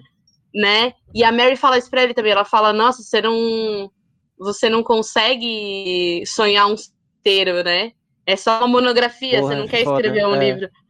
Né? É um pouco isso, assim, é um pouco no lugar de. E claro, também isso tem muito a ver com a depressão dele, né? É, nesse, nesse sentido de ele não se sentir exatamente naquele lugar, que ele, que ele merece estar num lugar melhor, mesmo que ele tenha um conhecimento muito vasto sobre história, ele é um bom professor, assim, tipo, né, você pode ter questões ali de eh, método de ensino e tal, mas ele é um uhum. bom professor, ele uhum. estuda muito, ele lê muito, ele tem muita referência, né, então, ele é muito inteligente, né, ele tem ótimas qualidades, assim, para ser um ótimo professor, e ao mesmo tempo ele se diminui o tempo todo, né, se diminui o tempo todo. É, inclusive nisso também, né? Nisso de, de não, não ter ido terminar a faculdade, não ter. Ele achava que ali era o, era o lugar dele porque ele acha que ele tem que estar ali, ele não, ele não vai conseguir ser melhor do que aquilo. Né? Mas uhum. ao mesmo tempo, mas ao mesmo tempo, acho que existe sim um esforço da parte dele de querer melhorar esses alunos, de querer fazer com que eles entendam que a vida não é só aquilo que eles estão acostumados, não é só esquiar não sei aonde, não é só a, a facilidade que esses alunos têm, né? Então, acho que é um personagem extremamente complexo, assim. E, uhum. e acho que o roteiro trata ele de um jeito muito bonito, assim, muito. É, eu, até, eu até fiz um, uma anotação aqui. É, que meio que no, no primeiro momento a gente, a gente meio que simpatiza logo de cara com os, tanto com ele quanto com o Angus, mas é muito interessante que no, no fim a gente a gente descobre que o Angus, que a gente acha que é um personagem é, rebelde, tal, tal, tal, ele na verdade é um personagem super é, que super se importa, que super é, é super delicado e sensível uhum. e tem suas nuances. E eu acho que o mesmo acontece com o, o, personagem do Paul Giamatti, mas meio que ao contrário um pouco, né? A gente percebe que desde o começo ele, ele se preocupa com as pessoas, ele tem noção do que é a vida, né? Aquela conversa no quando ele convida a Mary para sentar, bem no começo, assim, os alunos ainda estão lá, os cinco, os cinco alunos que sobraram ainda estão lá, e ele convida a Mary para jantar junto com eles na mesa e o, o, o personagem o Kuntz, não sei não sei pronunciar direito, mas ele fala tipo, ele, ele tem uma atitude meio tipo, como assim está convidando uhum. a, a, cozinheira para sentar na mesma mesa que a gente, né? Meio que esse o olhar dele, assim. E aí ele tem um discurso muito muito interessante também ali sobre é, que ele diz é, você não sabe o que, que ela passou, que algumas pessoas têm uma vida igual uma. Essa, essa analogia é muito boa. Pessoas, algumas pessoas têm a vida igual uma escada de galinheiro, né? Só na merda e muito curta. Então, é muito boa essa analogia, mas é, ali, ali dá para você ver que ele se importa com as pessoas, né? E no final do filme, é, toda essa história. Ah, então, voltando à cena da adega um pouco, ele fala que atropelou o cara que roubou a tese dele, né? Eu bati nele. Você deu um soco nele? Não, eu bati nele com um carro. É, então, muito bom, assim, muito bom. Mas acho que tem um. Acho que é onde eles convergem, né? Onde a gente descobre que o Angus é mais do que aquilo que ele apresenta no começo. E ao mesmo tempo, o personagem do Paul Giamatti é um pouco, você fica tipo meio meu Deus, eu não tava esperando essa. essa entre aspas, maldade, assim, não é uma maldade, mas uma. É uma reação um pouco extrema, digamos, é, desse personagem tão centrado e tão direitinho e tão quadrado, né? É uma rebeldia dele também. Então, uhum. acho que é uhum. meio onde ele, acho que é onde eles se encontram, assim, né? Eles têm uma jornada meio que parecida, mas ao inverso, e ao mesmo tempo, no final, ambos estão crescidos, evoluídos, né? Uhum. Acho não, que é meio é, por aí a história do, do, esses... do Paul, principalmente. Sim, não, e, e esses, os três personagens, eles têm uma coisa também em comum, e que isso vai sendo percebido, assim, desde o início, mas você vai entendendo melhor no decorrer do filme que eles são personagens muito solitários, né? Eles individualmente. Tipo, tem essa frase que eu tinha falado do, do Angus, que ele fala que amigos são é, superestimados. E aí o Paul também você vê que os, os, colegas dele, professores, todos ficam falando dele, né, pelas costas e tal, ficam meio, meio até o fato dele ficar nas férias foi um negócio meio armado, né? Porque ia ser outro professor e ele inventou lá que a mãe dele estava doente, aí, enfim.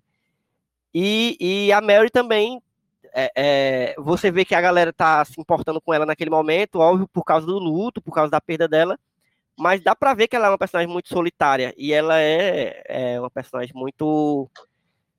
Eu acho que ela tem poucas falas, as falas que ela tem são muito é, objetivas e certeiras, assim, sabe? É, eu, aí eu acho que a gente pode começar a falar da Mary, porque eu acho que ela é uma personagem.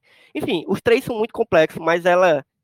É, talvez por ser uma personagem que ela, ela tem um pouco menos de protagonismo, assim, né? Eu acho que a relação do, do Paul, do professor e do aluno é, é, a, é tá em primeiro plano e ela entra como uma personagem que ela ela funciona, ela não é uma personagem simplesmente secundária, assim, ela não é um, uma, uma, uma, personagem descartável, mas ela entra nessa relação aí para dar uma, uma ainda uma, uma, complexidade ainda maior nessa relação, porque se fosse só o professor e o aluno, já seria ok.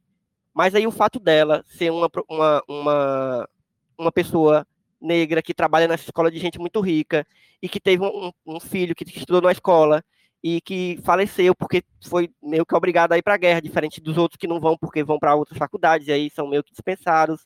É, sabe, ela tem uma complexidade que coloca em xeque os outros dois, é, e, e, e, tanto a questão do privilégio, no caso do Engels, né, de ser um, um aluno que de início a gente sabe que ele é privilegiado e ele não deixa de ser no decorrer do filme. Só que a gente sabe que depois que ele é um privilegiado, que também tem problemas normais também, né?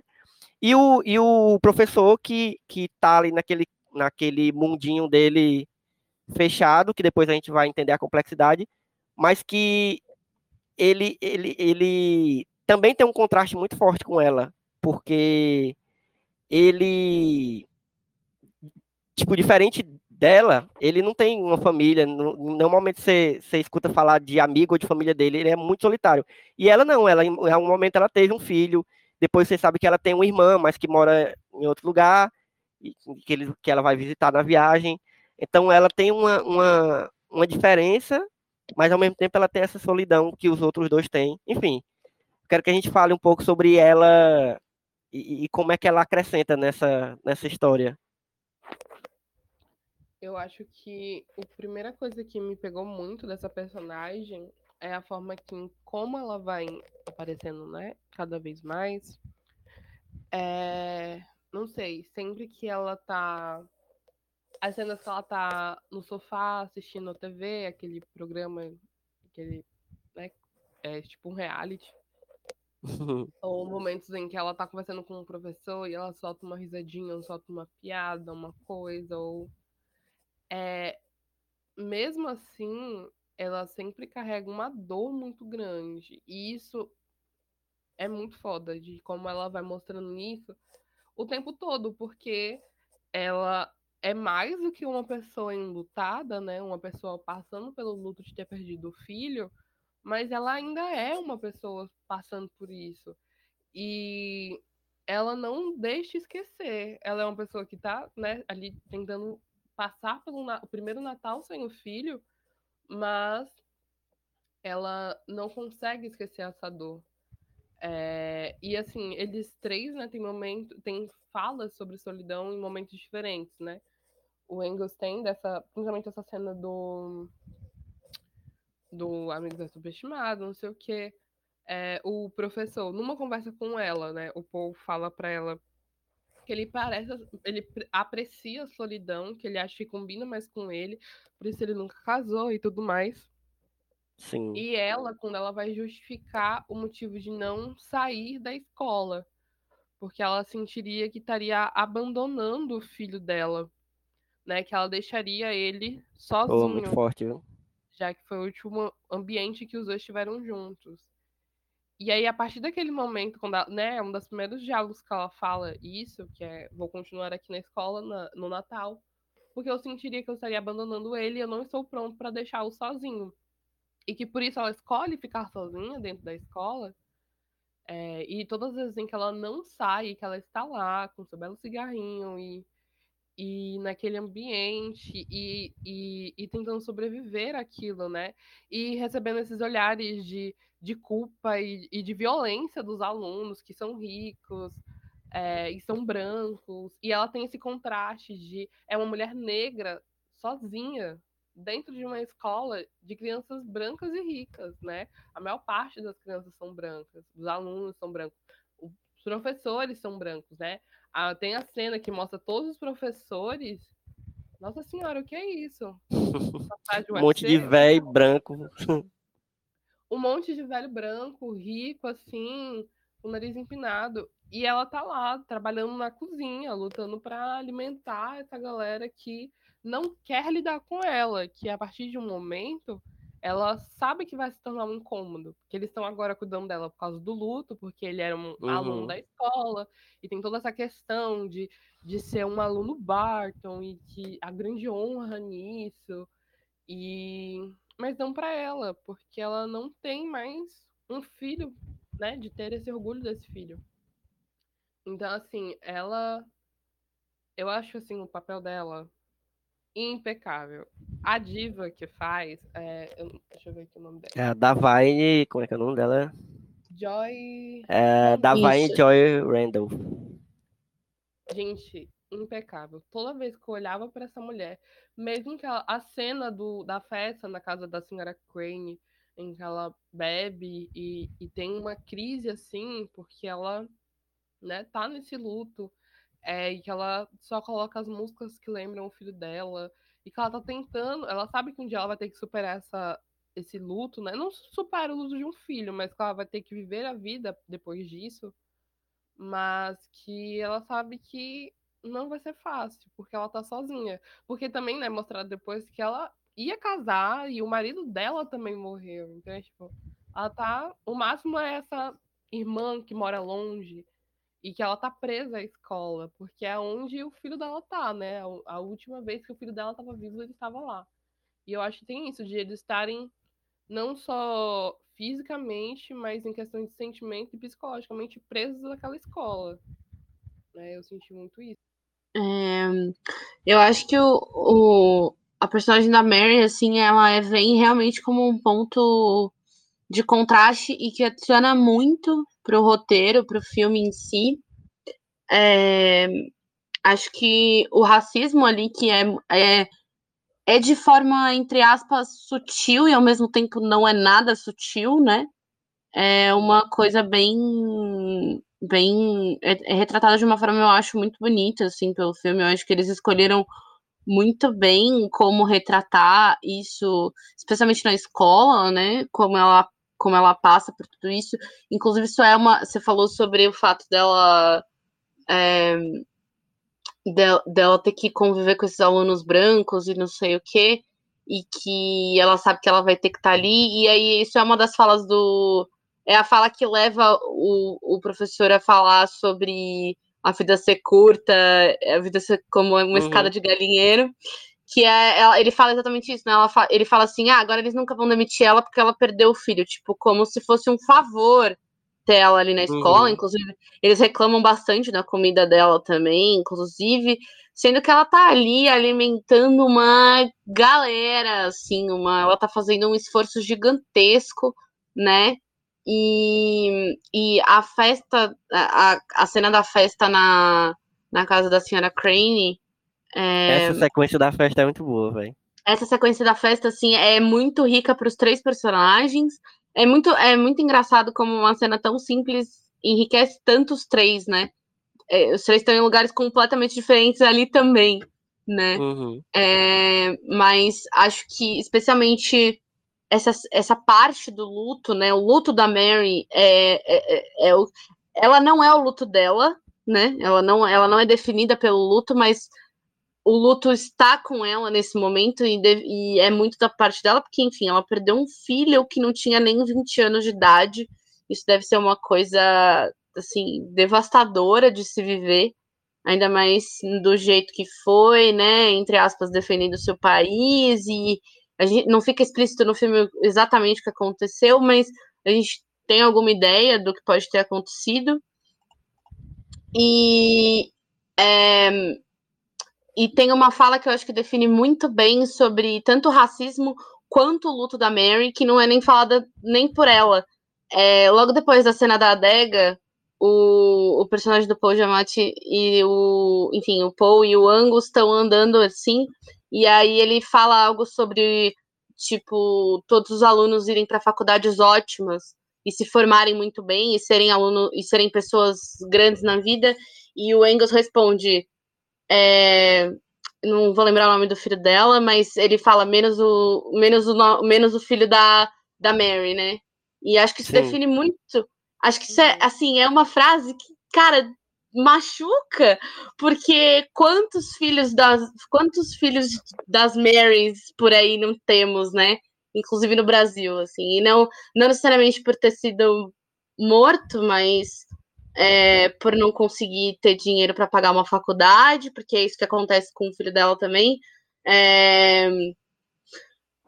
Por não ter é, vários privilégios, né? Por assim... não ter vários privilégios, né? Por não ter várias, várias coisas ali que são importantes, que assim outros alunos conseguem fácil e ele uhum. não. Ele não, ele não pôde, ele não pôde se tornar um grande homem porque ele morreu muito cedo, porque ele não tinha dinheiro para pagar uma faculdade, porque ele não tinha dinheiro, então ele tinha que ir para um outro lugar antes de conseguir pagar a faculdade.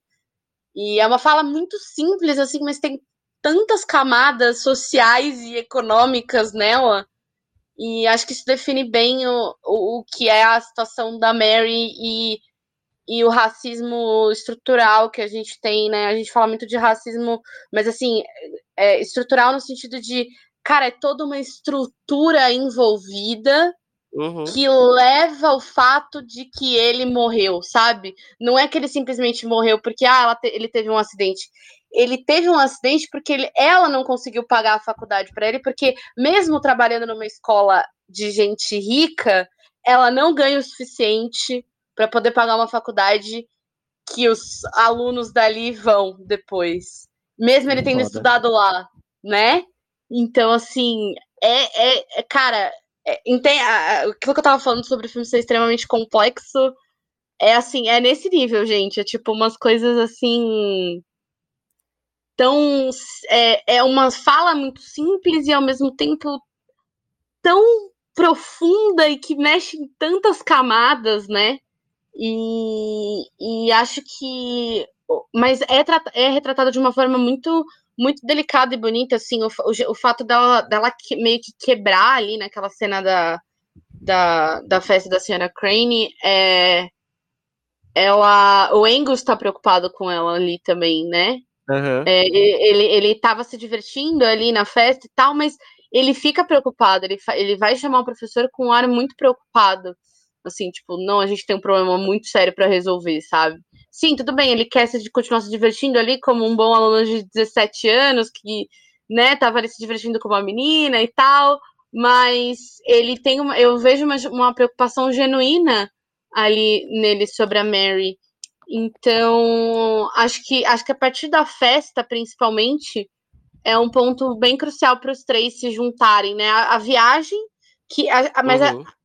Mas acho que a viagem vem por causa da festa, né? Isso, é.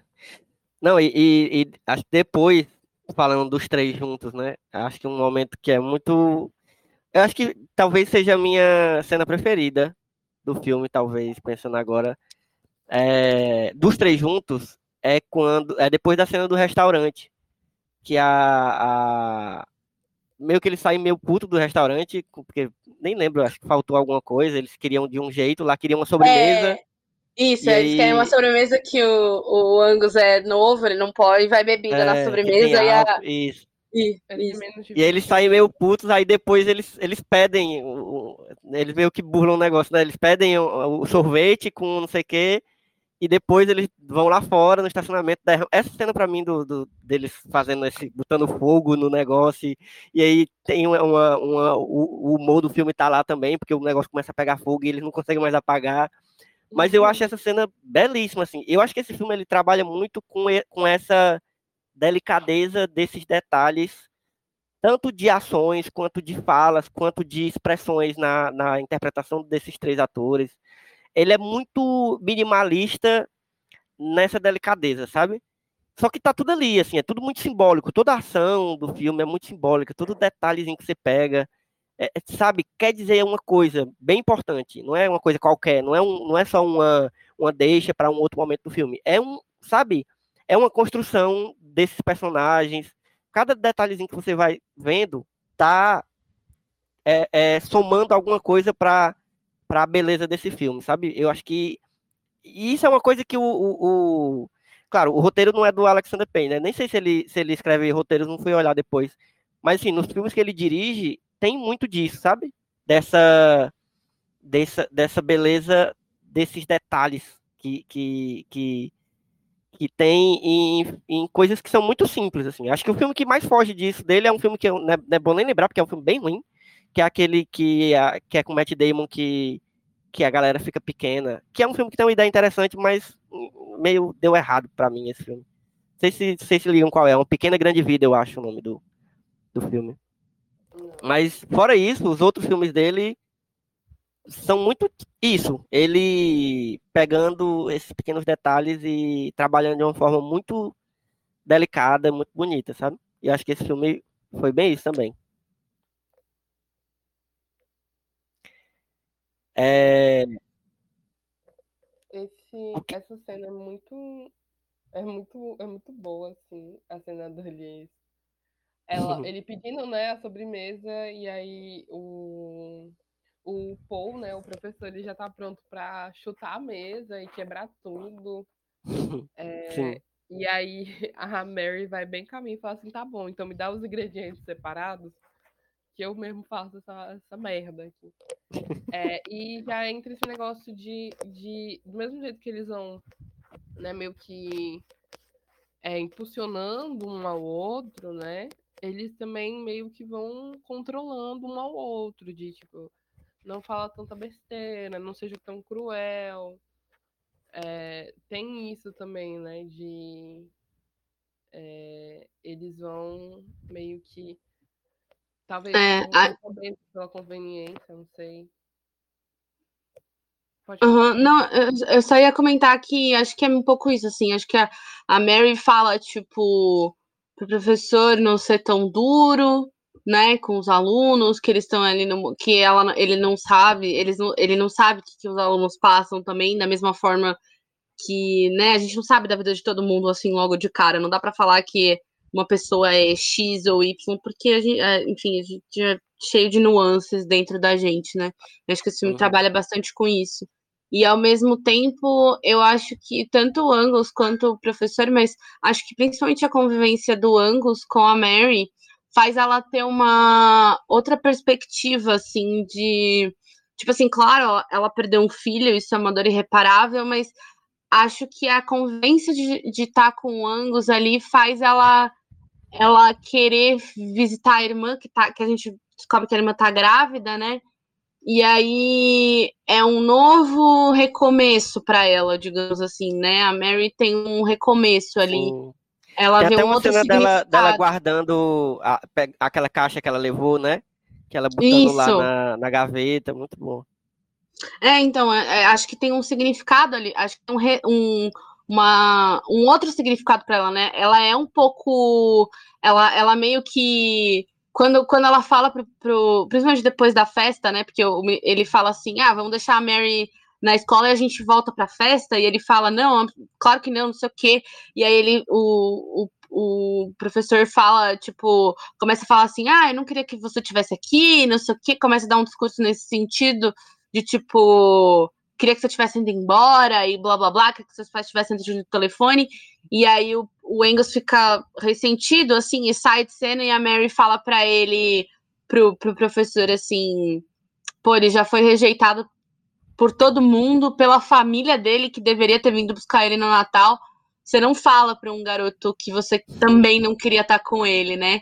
Então ela é um pouco, ela é um pouco mãe dele ali, né? Nesse momento de uhum. É, de proteger de certas coisas, né? E ao mesmo tempo que ela que ela, ela dá um pouco de humanidade pro, pro, pro Paul, ela também protege o Angus, né? Então eu acho que eles têm uma dinâmica assim inesperada, mas é, mas que ela é o ponto eu acho ela um ponto crucial do filme assim, acho que ela ela é ela é o, o terceiro ponto ali que é crucial para os dois crescerem também, sabe? Sim, ela, sim. Eles enxergam coisas de outra forma.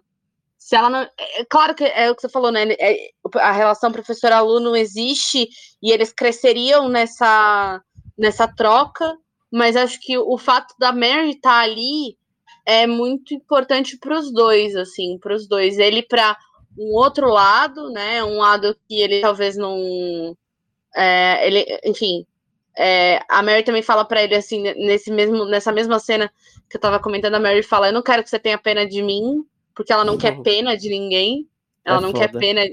Então, é, é também um pouco sobre. Eu não, não, você não precisa ser legal comigo porque eu perdi meu filho, sabe? Seja legal comigo porque você quer ser legal comigo. É um pouco uhum. isso também, né? É, então acho que ela é, acho que ela é um ponto importantíssimo para os dois crescerem de outra forma também, né? Acho que tem uma dinâmica. E acho que é meio isso, assim, é, é, é, meio. É meio. Ela é uma mulher negra que não, não, não tem a mesma condição que os dois, né? Porque, apesar de tudo, o professor que também ganha muito melhor que ela, tipo, isso é, isso é dito logo de cara, né? Que ele ganha Sim. bem, que ele tá ganhando por, por ficar com os alunos no, é, para ficar com os alunos no, na escola durante as férias, ele tá, é, durante esse recesso do Natal e Ano Novo, ele tá ganhando dinheiro para ficar ali, então é, ela é esse outro ponto, assim, ela é, ela é crucial para que esse filme seja, não seja um filme, assim, podia ser um filme muito elitista e bobinho e sobre só um bando de gente branca, e ele é totalmente oposto disso, mesmo com personagens brancos protagonistas, assim, ele é um justamente porque tem a Mary, né? Acho que não só, Sim. mas justamente porque tem ela, porque ela é justamente esse contraponto de várias coisas sendo assim esmagadas na nossa cara. é, mas é, acho que ela é, acho que ela é crucial para os dois ali também, sabe? Ela a Mary tem uma jornada muito bonita desse lugar de ser só de ela tá extremamente assim, óbvio que ela tá enlutada, mas é, no final do filme ela tem esse, esse, essa ressignificação né, da vida de, do, com o sobrinho e tudo mais. É, e ela dá o caderno para ele escrever a viagem, né? Ou Sim, seja, ela é muito, cara, é muito, é muito bonito isso aí também.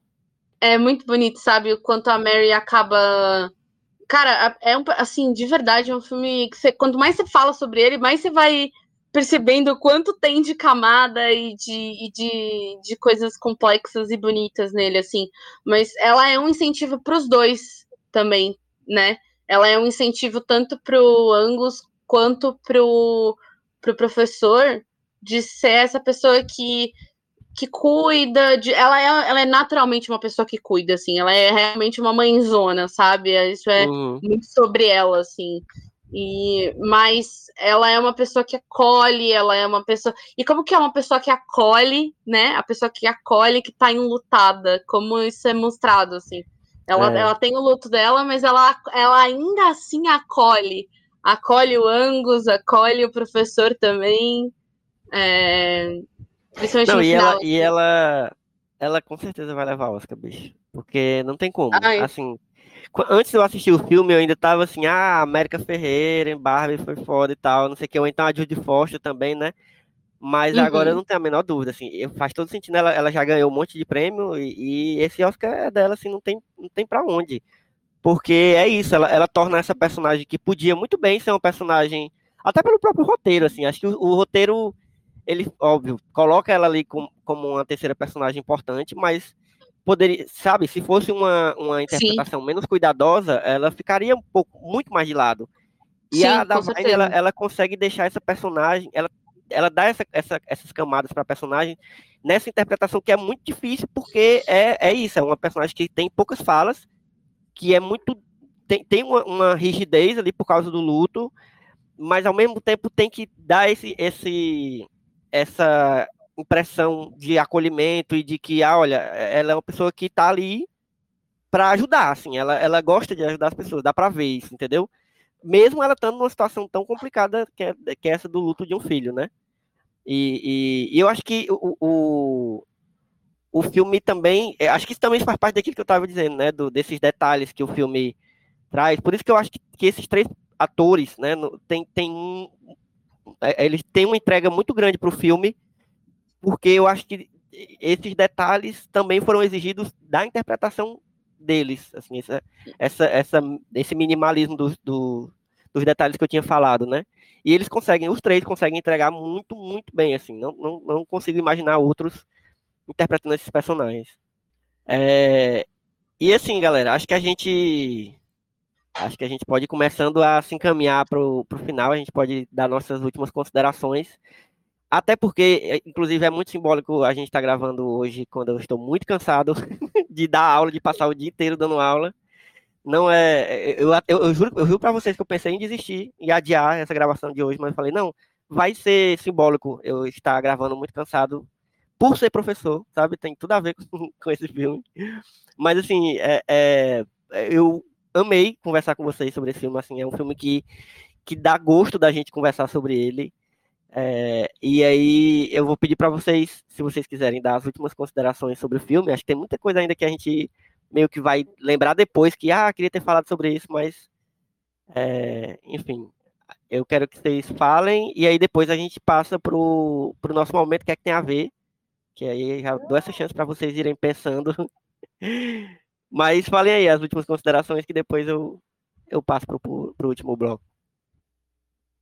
Rai, tu quer começar? Eu vou apenas falar, né, além de toda essa terapia que eu já soltei aqui, é, essa questão que, né, principalmente a Clara comentou agora nesse último momento, da como a Mary, né, acolheu muito os personagens e a relação. Ui, peraí. Tá melhor? Muito melhor, agora tá melhor. É, sobre essa relação de como a Mary acolhe né, esses dois personagens e como eles a acolhem, né? O, o, o Engels, ele não sabe muito, mas naquela hora da crise, na festa de Natal, ele fica meio assim, eu não sei como ajudar, então eu vou chamar alguém que talvez saiba. E aí ele vai, deixa tudo para trás e, e vai atrás do, do professor tem um momento que acaba sendo um pouco acaba sendo cômico, que é quando ela chega né, na casa da, da, da irmã, que é muito simbólico isso de o professor né, dirige o carro e leva ela até lá e o Angus acompanha ela até a porta, né? É, tipo, ela não conseguiria ir só, ela precisa que alguém a ajude, né, a chegar e, e subir aqueles 500 degraus. É, e ele, o professor, antes dela sair do carro, ele toca assim, uma mão, a mão dela, assim, numa cumplicidade, de, tipo, você não está só, qualquer coisa, você fica com a gente no, no, no hotel, hotel, e não sei né? o quê. Uhum. E ela fica, meu Deus, essa mão tá muito suada, não quero tocar na minha mão, não. Essa mão tem, essa mão esquisita. Né? Tem essa quebra, assim, de ela reconhece, mas brinca. E o momento, né, de quando dá o, o conflito final da reunião do professor com os pais do Engels, e ela entra, assim, ela chega perto, pergunta pro Engels o que tá acontecendo, ele tá pilhado e, e, super sofrido e super dolorido, e ela só senta do lado dele e segura a mão dele, tipo. Ah, bom demais, velho. É, essa cena é, tipo, belíssima e, e mostra toda essa construção da relação que ela teve com ele, com o professor, é, o apoio uhum. dela quando ela dá o livro pro professor. Então, assim, é, personagens luto mexem comigo, assim, e esse filme, assim, junto de Duro de Matar, virou meu filme de Natal favorito.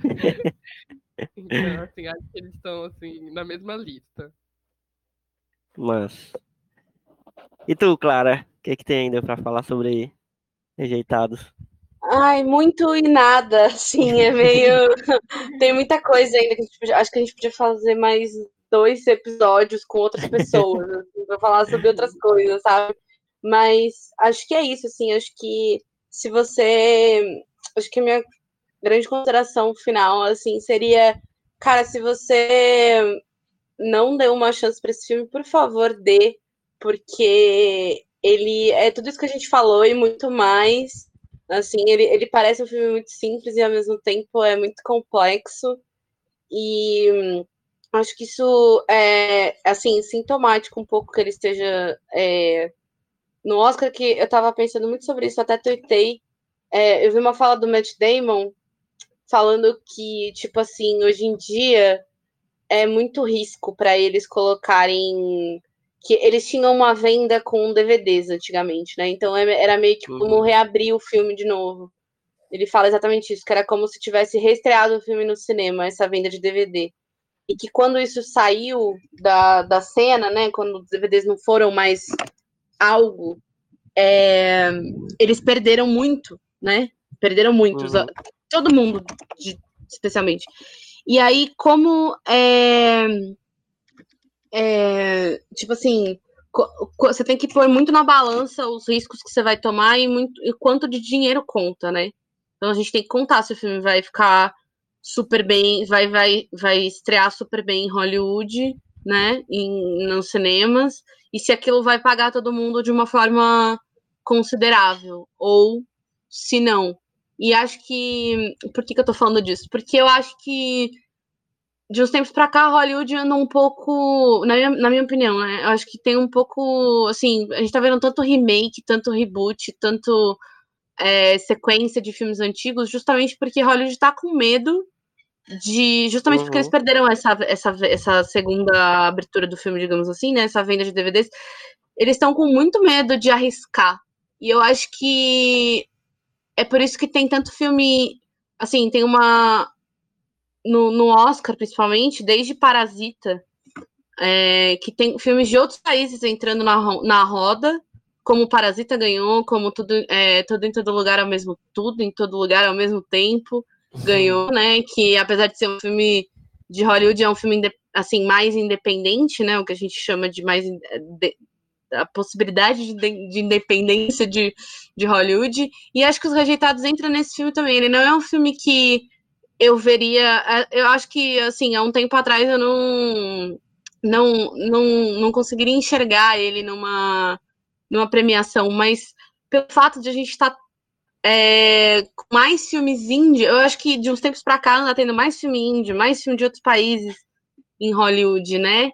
E acho que isso é uma. Acho que esse filme entra nessa categoria. Assim, é um filme, cara, muito simples. Acho que não, não por acaso eu abri falando de de A Sociedade dos Poetas Mortos, porque me lembrou bastante, porque é um filme bem simples, né, que foi feito, tipo, em 89, assim, e tem uma, uma, entre aspas, estrutura parecida, no sentido de que é uma escola, não tem muitos locais, é um filme que É, é, fala ele é muito, bem, é muito- ele é bem roteiro, assim, nesse sentido também. É. É. ele é um filme bem roteiro, assim, não tem grandes produções, grandes efeitos visuais, não tem. É muito a atuação deles, é sobre os personagens e sobre a atuação daquelas pessoas, do- do- dos atores e o que, que eles o que, que eles entregam para esses personagens, né? Então eu acho que é, nesse sentido os rejeitados é um pouco diferente do, do resto, assim, de, de outros filmes, né? A gente tem Oppenheimer Uhum. aí, a gente tem Barbie, que são produções gigantescas, né? E tem os rejeitados ali junto concorrendo ao melhor filme. Isso é muito. Ele é maluco. meio que rejeitados do, do, do Oscar, né? também. É, ele é total, ele é total. Não tinha assim, pensado é- ainda nessa metáfora. É, exatamente. Acho que é um pouco isso, mas que ótimo, que ótimo. É bom ver outros Uhum. filmes assim. É, a gente, todo mundo sabe aí que eu tenho. Que, todo mundo tem questões com o Oscar, não é mesmo, gente? Todo mundo É, tem, sua- tem suas questões com o Oscar, mas é, desde Parasita que eu fico, assim, feliz, né? De ver filmes como Parasita ganhando, como filmes que eu não esperava que o Oscar premiasse, e acho que justamente por isso que talvez, na minha opinião, o Paul Giamatti tem uma, uma chance aí de ganhar Oscar, né? Não sei eu, se eu, Hollywood eu ia ficar feliz, ó. eu ia ficar muito feliz também se ele ganhasse. Não sei, não sei, vamos ver se Hollywood vai ser Hollywood, como sempre, se o Oscar vai ser o Oscar.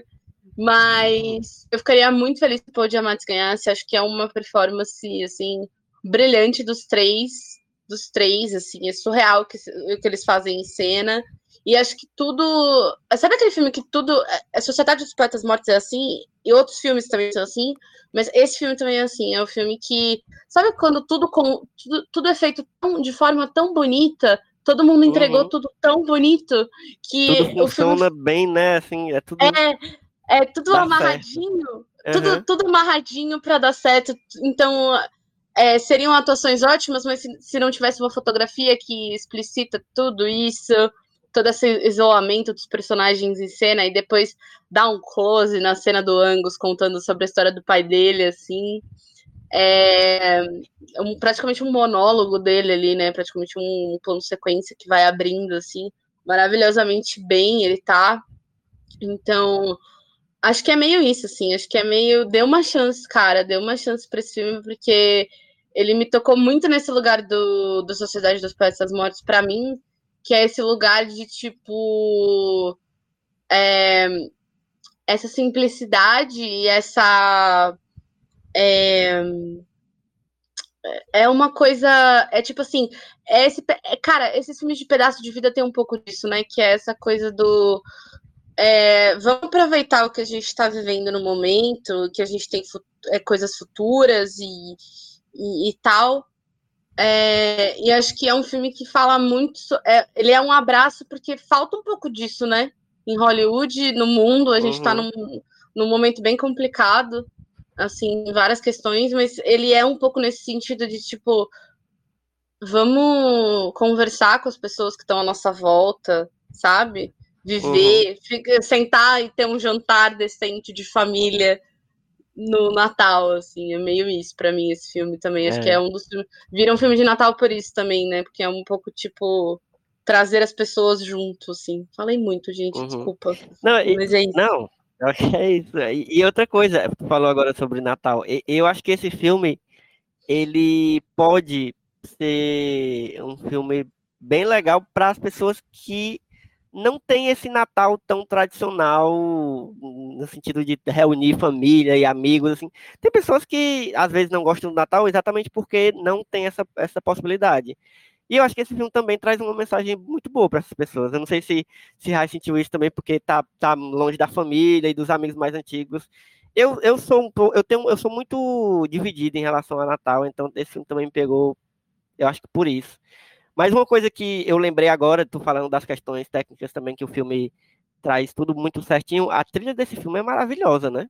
Perfeita. Eu tô desde impecável. ontem, eu assisti o filme ontem e eu tô desde ontem ouvindo a trilha, assim, as músicas e a trilha também, é, é, a- tanto a trilha musical quanto a trilha incidental, a trilha criada para o filme, né, as músicas que são colocadas são todas muito massa, assim, tanto gostosa de ouvir no momento certo, enfim.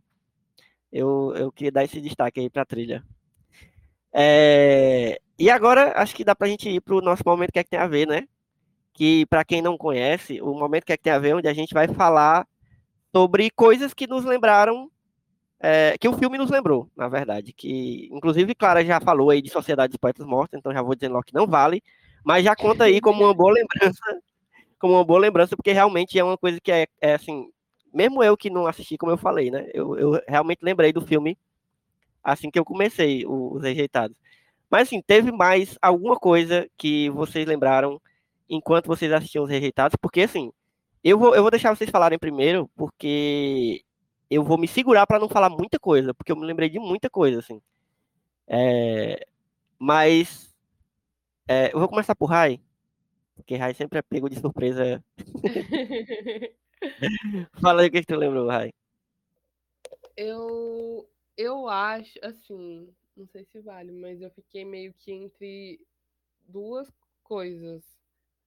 Que é, por algum motivo, eu lembrei de Clube dos Cinco. É. me conectei, me liguei, assim, me veio muito essa ideia, principalmente quando no começo eu achava que, né, ia ser sobre os meninos. Uhum. Peguei um pouco isso do Clube dos Cinco. Ah, eu amo e... tanto esse filme. Pelo amor e de Deus. De, do luto e como você lida com o seu luto, eu lembrei de Up e Altas Aventuras. Ah, bom. então, e pega. O que, que tem a ver? São esses dois, Clube dos Cinco e. Gostei, gostei, gostei, gostei. Bom demais. E tu, Clara, além de Sociedade dos Poetas Mortos, o que, que mais o filme te lembrou? Olha, pra mim, assim, gente, desculpa, realmente, Sociedade dos Poetas Mortos ficou muito na cabeça, tanto que eu, re, eu reassisti Sociedade dos Poetas Mortos por causa desse filme, assim, tipo, de verdade, foi uma, é uma coisa que me, eu já gosto muito de Sociedade dos Poetas Mortos, mas é, me lembrou, esse filme me lembrou realmente, é, é, enfim, é, a Sociedade dos Poetas Mortos, justamente porque é, de um jeito muito, assim, você lembra dele no primeiro momento e no final você fala, tá, lembrei, mas porque ele é diferente, não porque ele é igual, assim, é muito engraçado uhum. isso. Acho que falando um pouco de luto, assim, é, pensando agora, talvez é, tenha me lembrado um pouco Helena, assim, no sentido, acho que a personagem da Mary é Helena da, da Petra Costa. Acho que. Sim, ela é foda. É, me, é, me lembrei, assim, me lembrou agora, né? Uma conexão bem nada a ver, mas é porque a Mary é muito. É uma personagem muito forte, gente. A, é, assim, ela é uma personagem forte, mas com certeza, a, como a gente falou aqui, a, a Davine dá uma camada extra com a atuação dela. E acho que uhum. o, luto, o luto da Mary tem um pouco a ver com. O processo de luto da Mary tem um pouco a ver com Helena, que é as pessoas que ficam, né? As pessoas que ficam. Acho que é um pouco isso, assim. É, eu, quando tu, falou de é, A Sociedade dos Poetas Mortos, eu, eu lembrei de um outro filme que, que os Rejeitados também me remeteu, e que eu acho que é um pouco parecido com Sociedade dos Poetas Mortos, eu acho que inclusive tentou pegar um pouco essa carona dessa, nesse estilo de filme, que é um filme que chama O Clube do Imperador. Eu acho que é um filme que pouca gente assistiu, com, com Kevin Kline, e é mais ou menos essa pegada de um professor num colégio interno. Eu acho que vale a pena, quem não assistiu, inclusive, Clara, procure depois esse filme, é O Clube do Imperador. Eu lembrei enquanto eu estava assistindo Rejeitado, só que eu não queria que esse fosse o meu O que, é que tem a ver, porque Acho que a relação é só essa. E é um filme que eu também não lembro muito se é bom, sabe? Eu assisti há muito tempo, então não sei se é uma boa indicação. Mas eu lembrei. É... Mas o meu, o que, é que tem a ver mesmo, eu vou, eu vou ter dificuldade de escolher, minha gente. Porque, primeiro, eu lembrei de, de um filme que eu amo, do Paul Giamatti, e que ele, tem, e que ele faz um personagem que tem uma personalidade parecida com o do professor, que é o anti-herói americano, só que é uma o filme tem uma outra pegada, entendeu? Acho que o que me lembrou mais foi o personagem em si. Porque o Anti-Herói Americano é um filme mais meio surrealista em alguns sentidos, mexe com quadrinhos e tal. É... lembrei também do de um filme antigo, principalmente por causa da, da do estilo do, do Rejeitados, porque Rejeitados, eu acho que todo mundo percebeu isso, né? Ele tem uma, uma, uma intenção de parecer um pouco um filme mais antigo. Né? Vocês uhum. perceberam isso? Parece que ele é um filme dos anos 60, da mesma época que o filme tá ali, dos anos 70, talvez. É, tanto o, o, o aspect ratio, né, do, do, do tamanho do, da, da, tela que ele usa, os limites, as cores da fotografia, e, e tem um, um, estilo meio é, antigo, assim, meio como se fosse algo que está fora do tempo de agora, sabe? E aí, principalmente num, num, num, numa cena específica que ele dá um zoom out quando o professor está procurando o Angus, que o Angus sumiu e ele está procurando o Angus, e aí ele dá um zoom out no, no, na cara do professor, bem, bem coisa manual mesmo, assim, coisa feita sem, sem efeito, na, de, de, forma prática. Eu lembrei muito de A Primeira Noite de um Homem, que é um filme que tem, que tem essa pegada que que ele é realmente antigo, ele é de 67, que inclusive é um filme com Dustin Hoffman, que, que é um adolescente também, que tem várias mudanças. A pegada do filme também é outra, mas eu a, as questões técnicas do filme me remeteram bastante à Primeira Noite de um Homem. É, inclusive, coincidentemente, o Dustin Hoffman aparece nos Rejeitados quando eles estão assistindo aquele filme no cinema. Não sei se vocês se ligaram.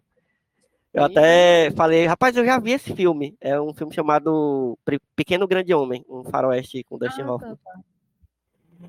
Mas, depois de ter falado, de ter burlado minha própria lei várias vezes, né? Falado vários filmes aqui, o meu, a minha real, real recomendação de, de do que é que tem a ver é com o Paul Diamante também, mas não só porque é com ele, porque é um filme que também tem essa mesma delicadeza da simplicidade e que, tor e que tira a complexidade dessa simplicidade, do mesmo jeito que eu falei com, com os Rejeitados, que é um filme que eu acho que devia ter sido mais lembrado, mas infelizmente não foi.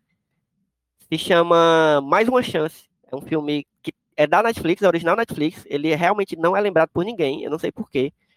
Porque é um filme maravilhoso, é, da Tamara Jenkins, que fala sobre um casal que já é de meia idade, assim, o, o cara do casal é o, o, o Paul Diamante e a mulher é a é a Catherine Han.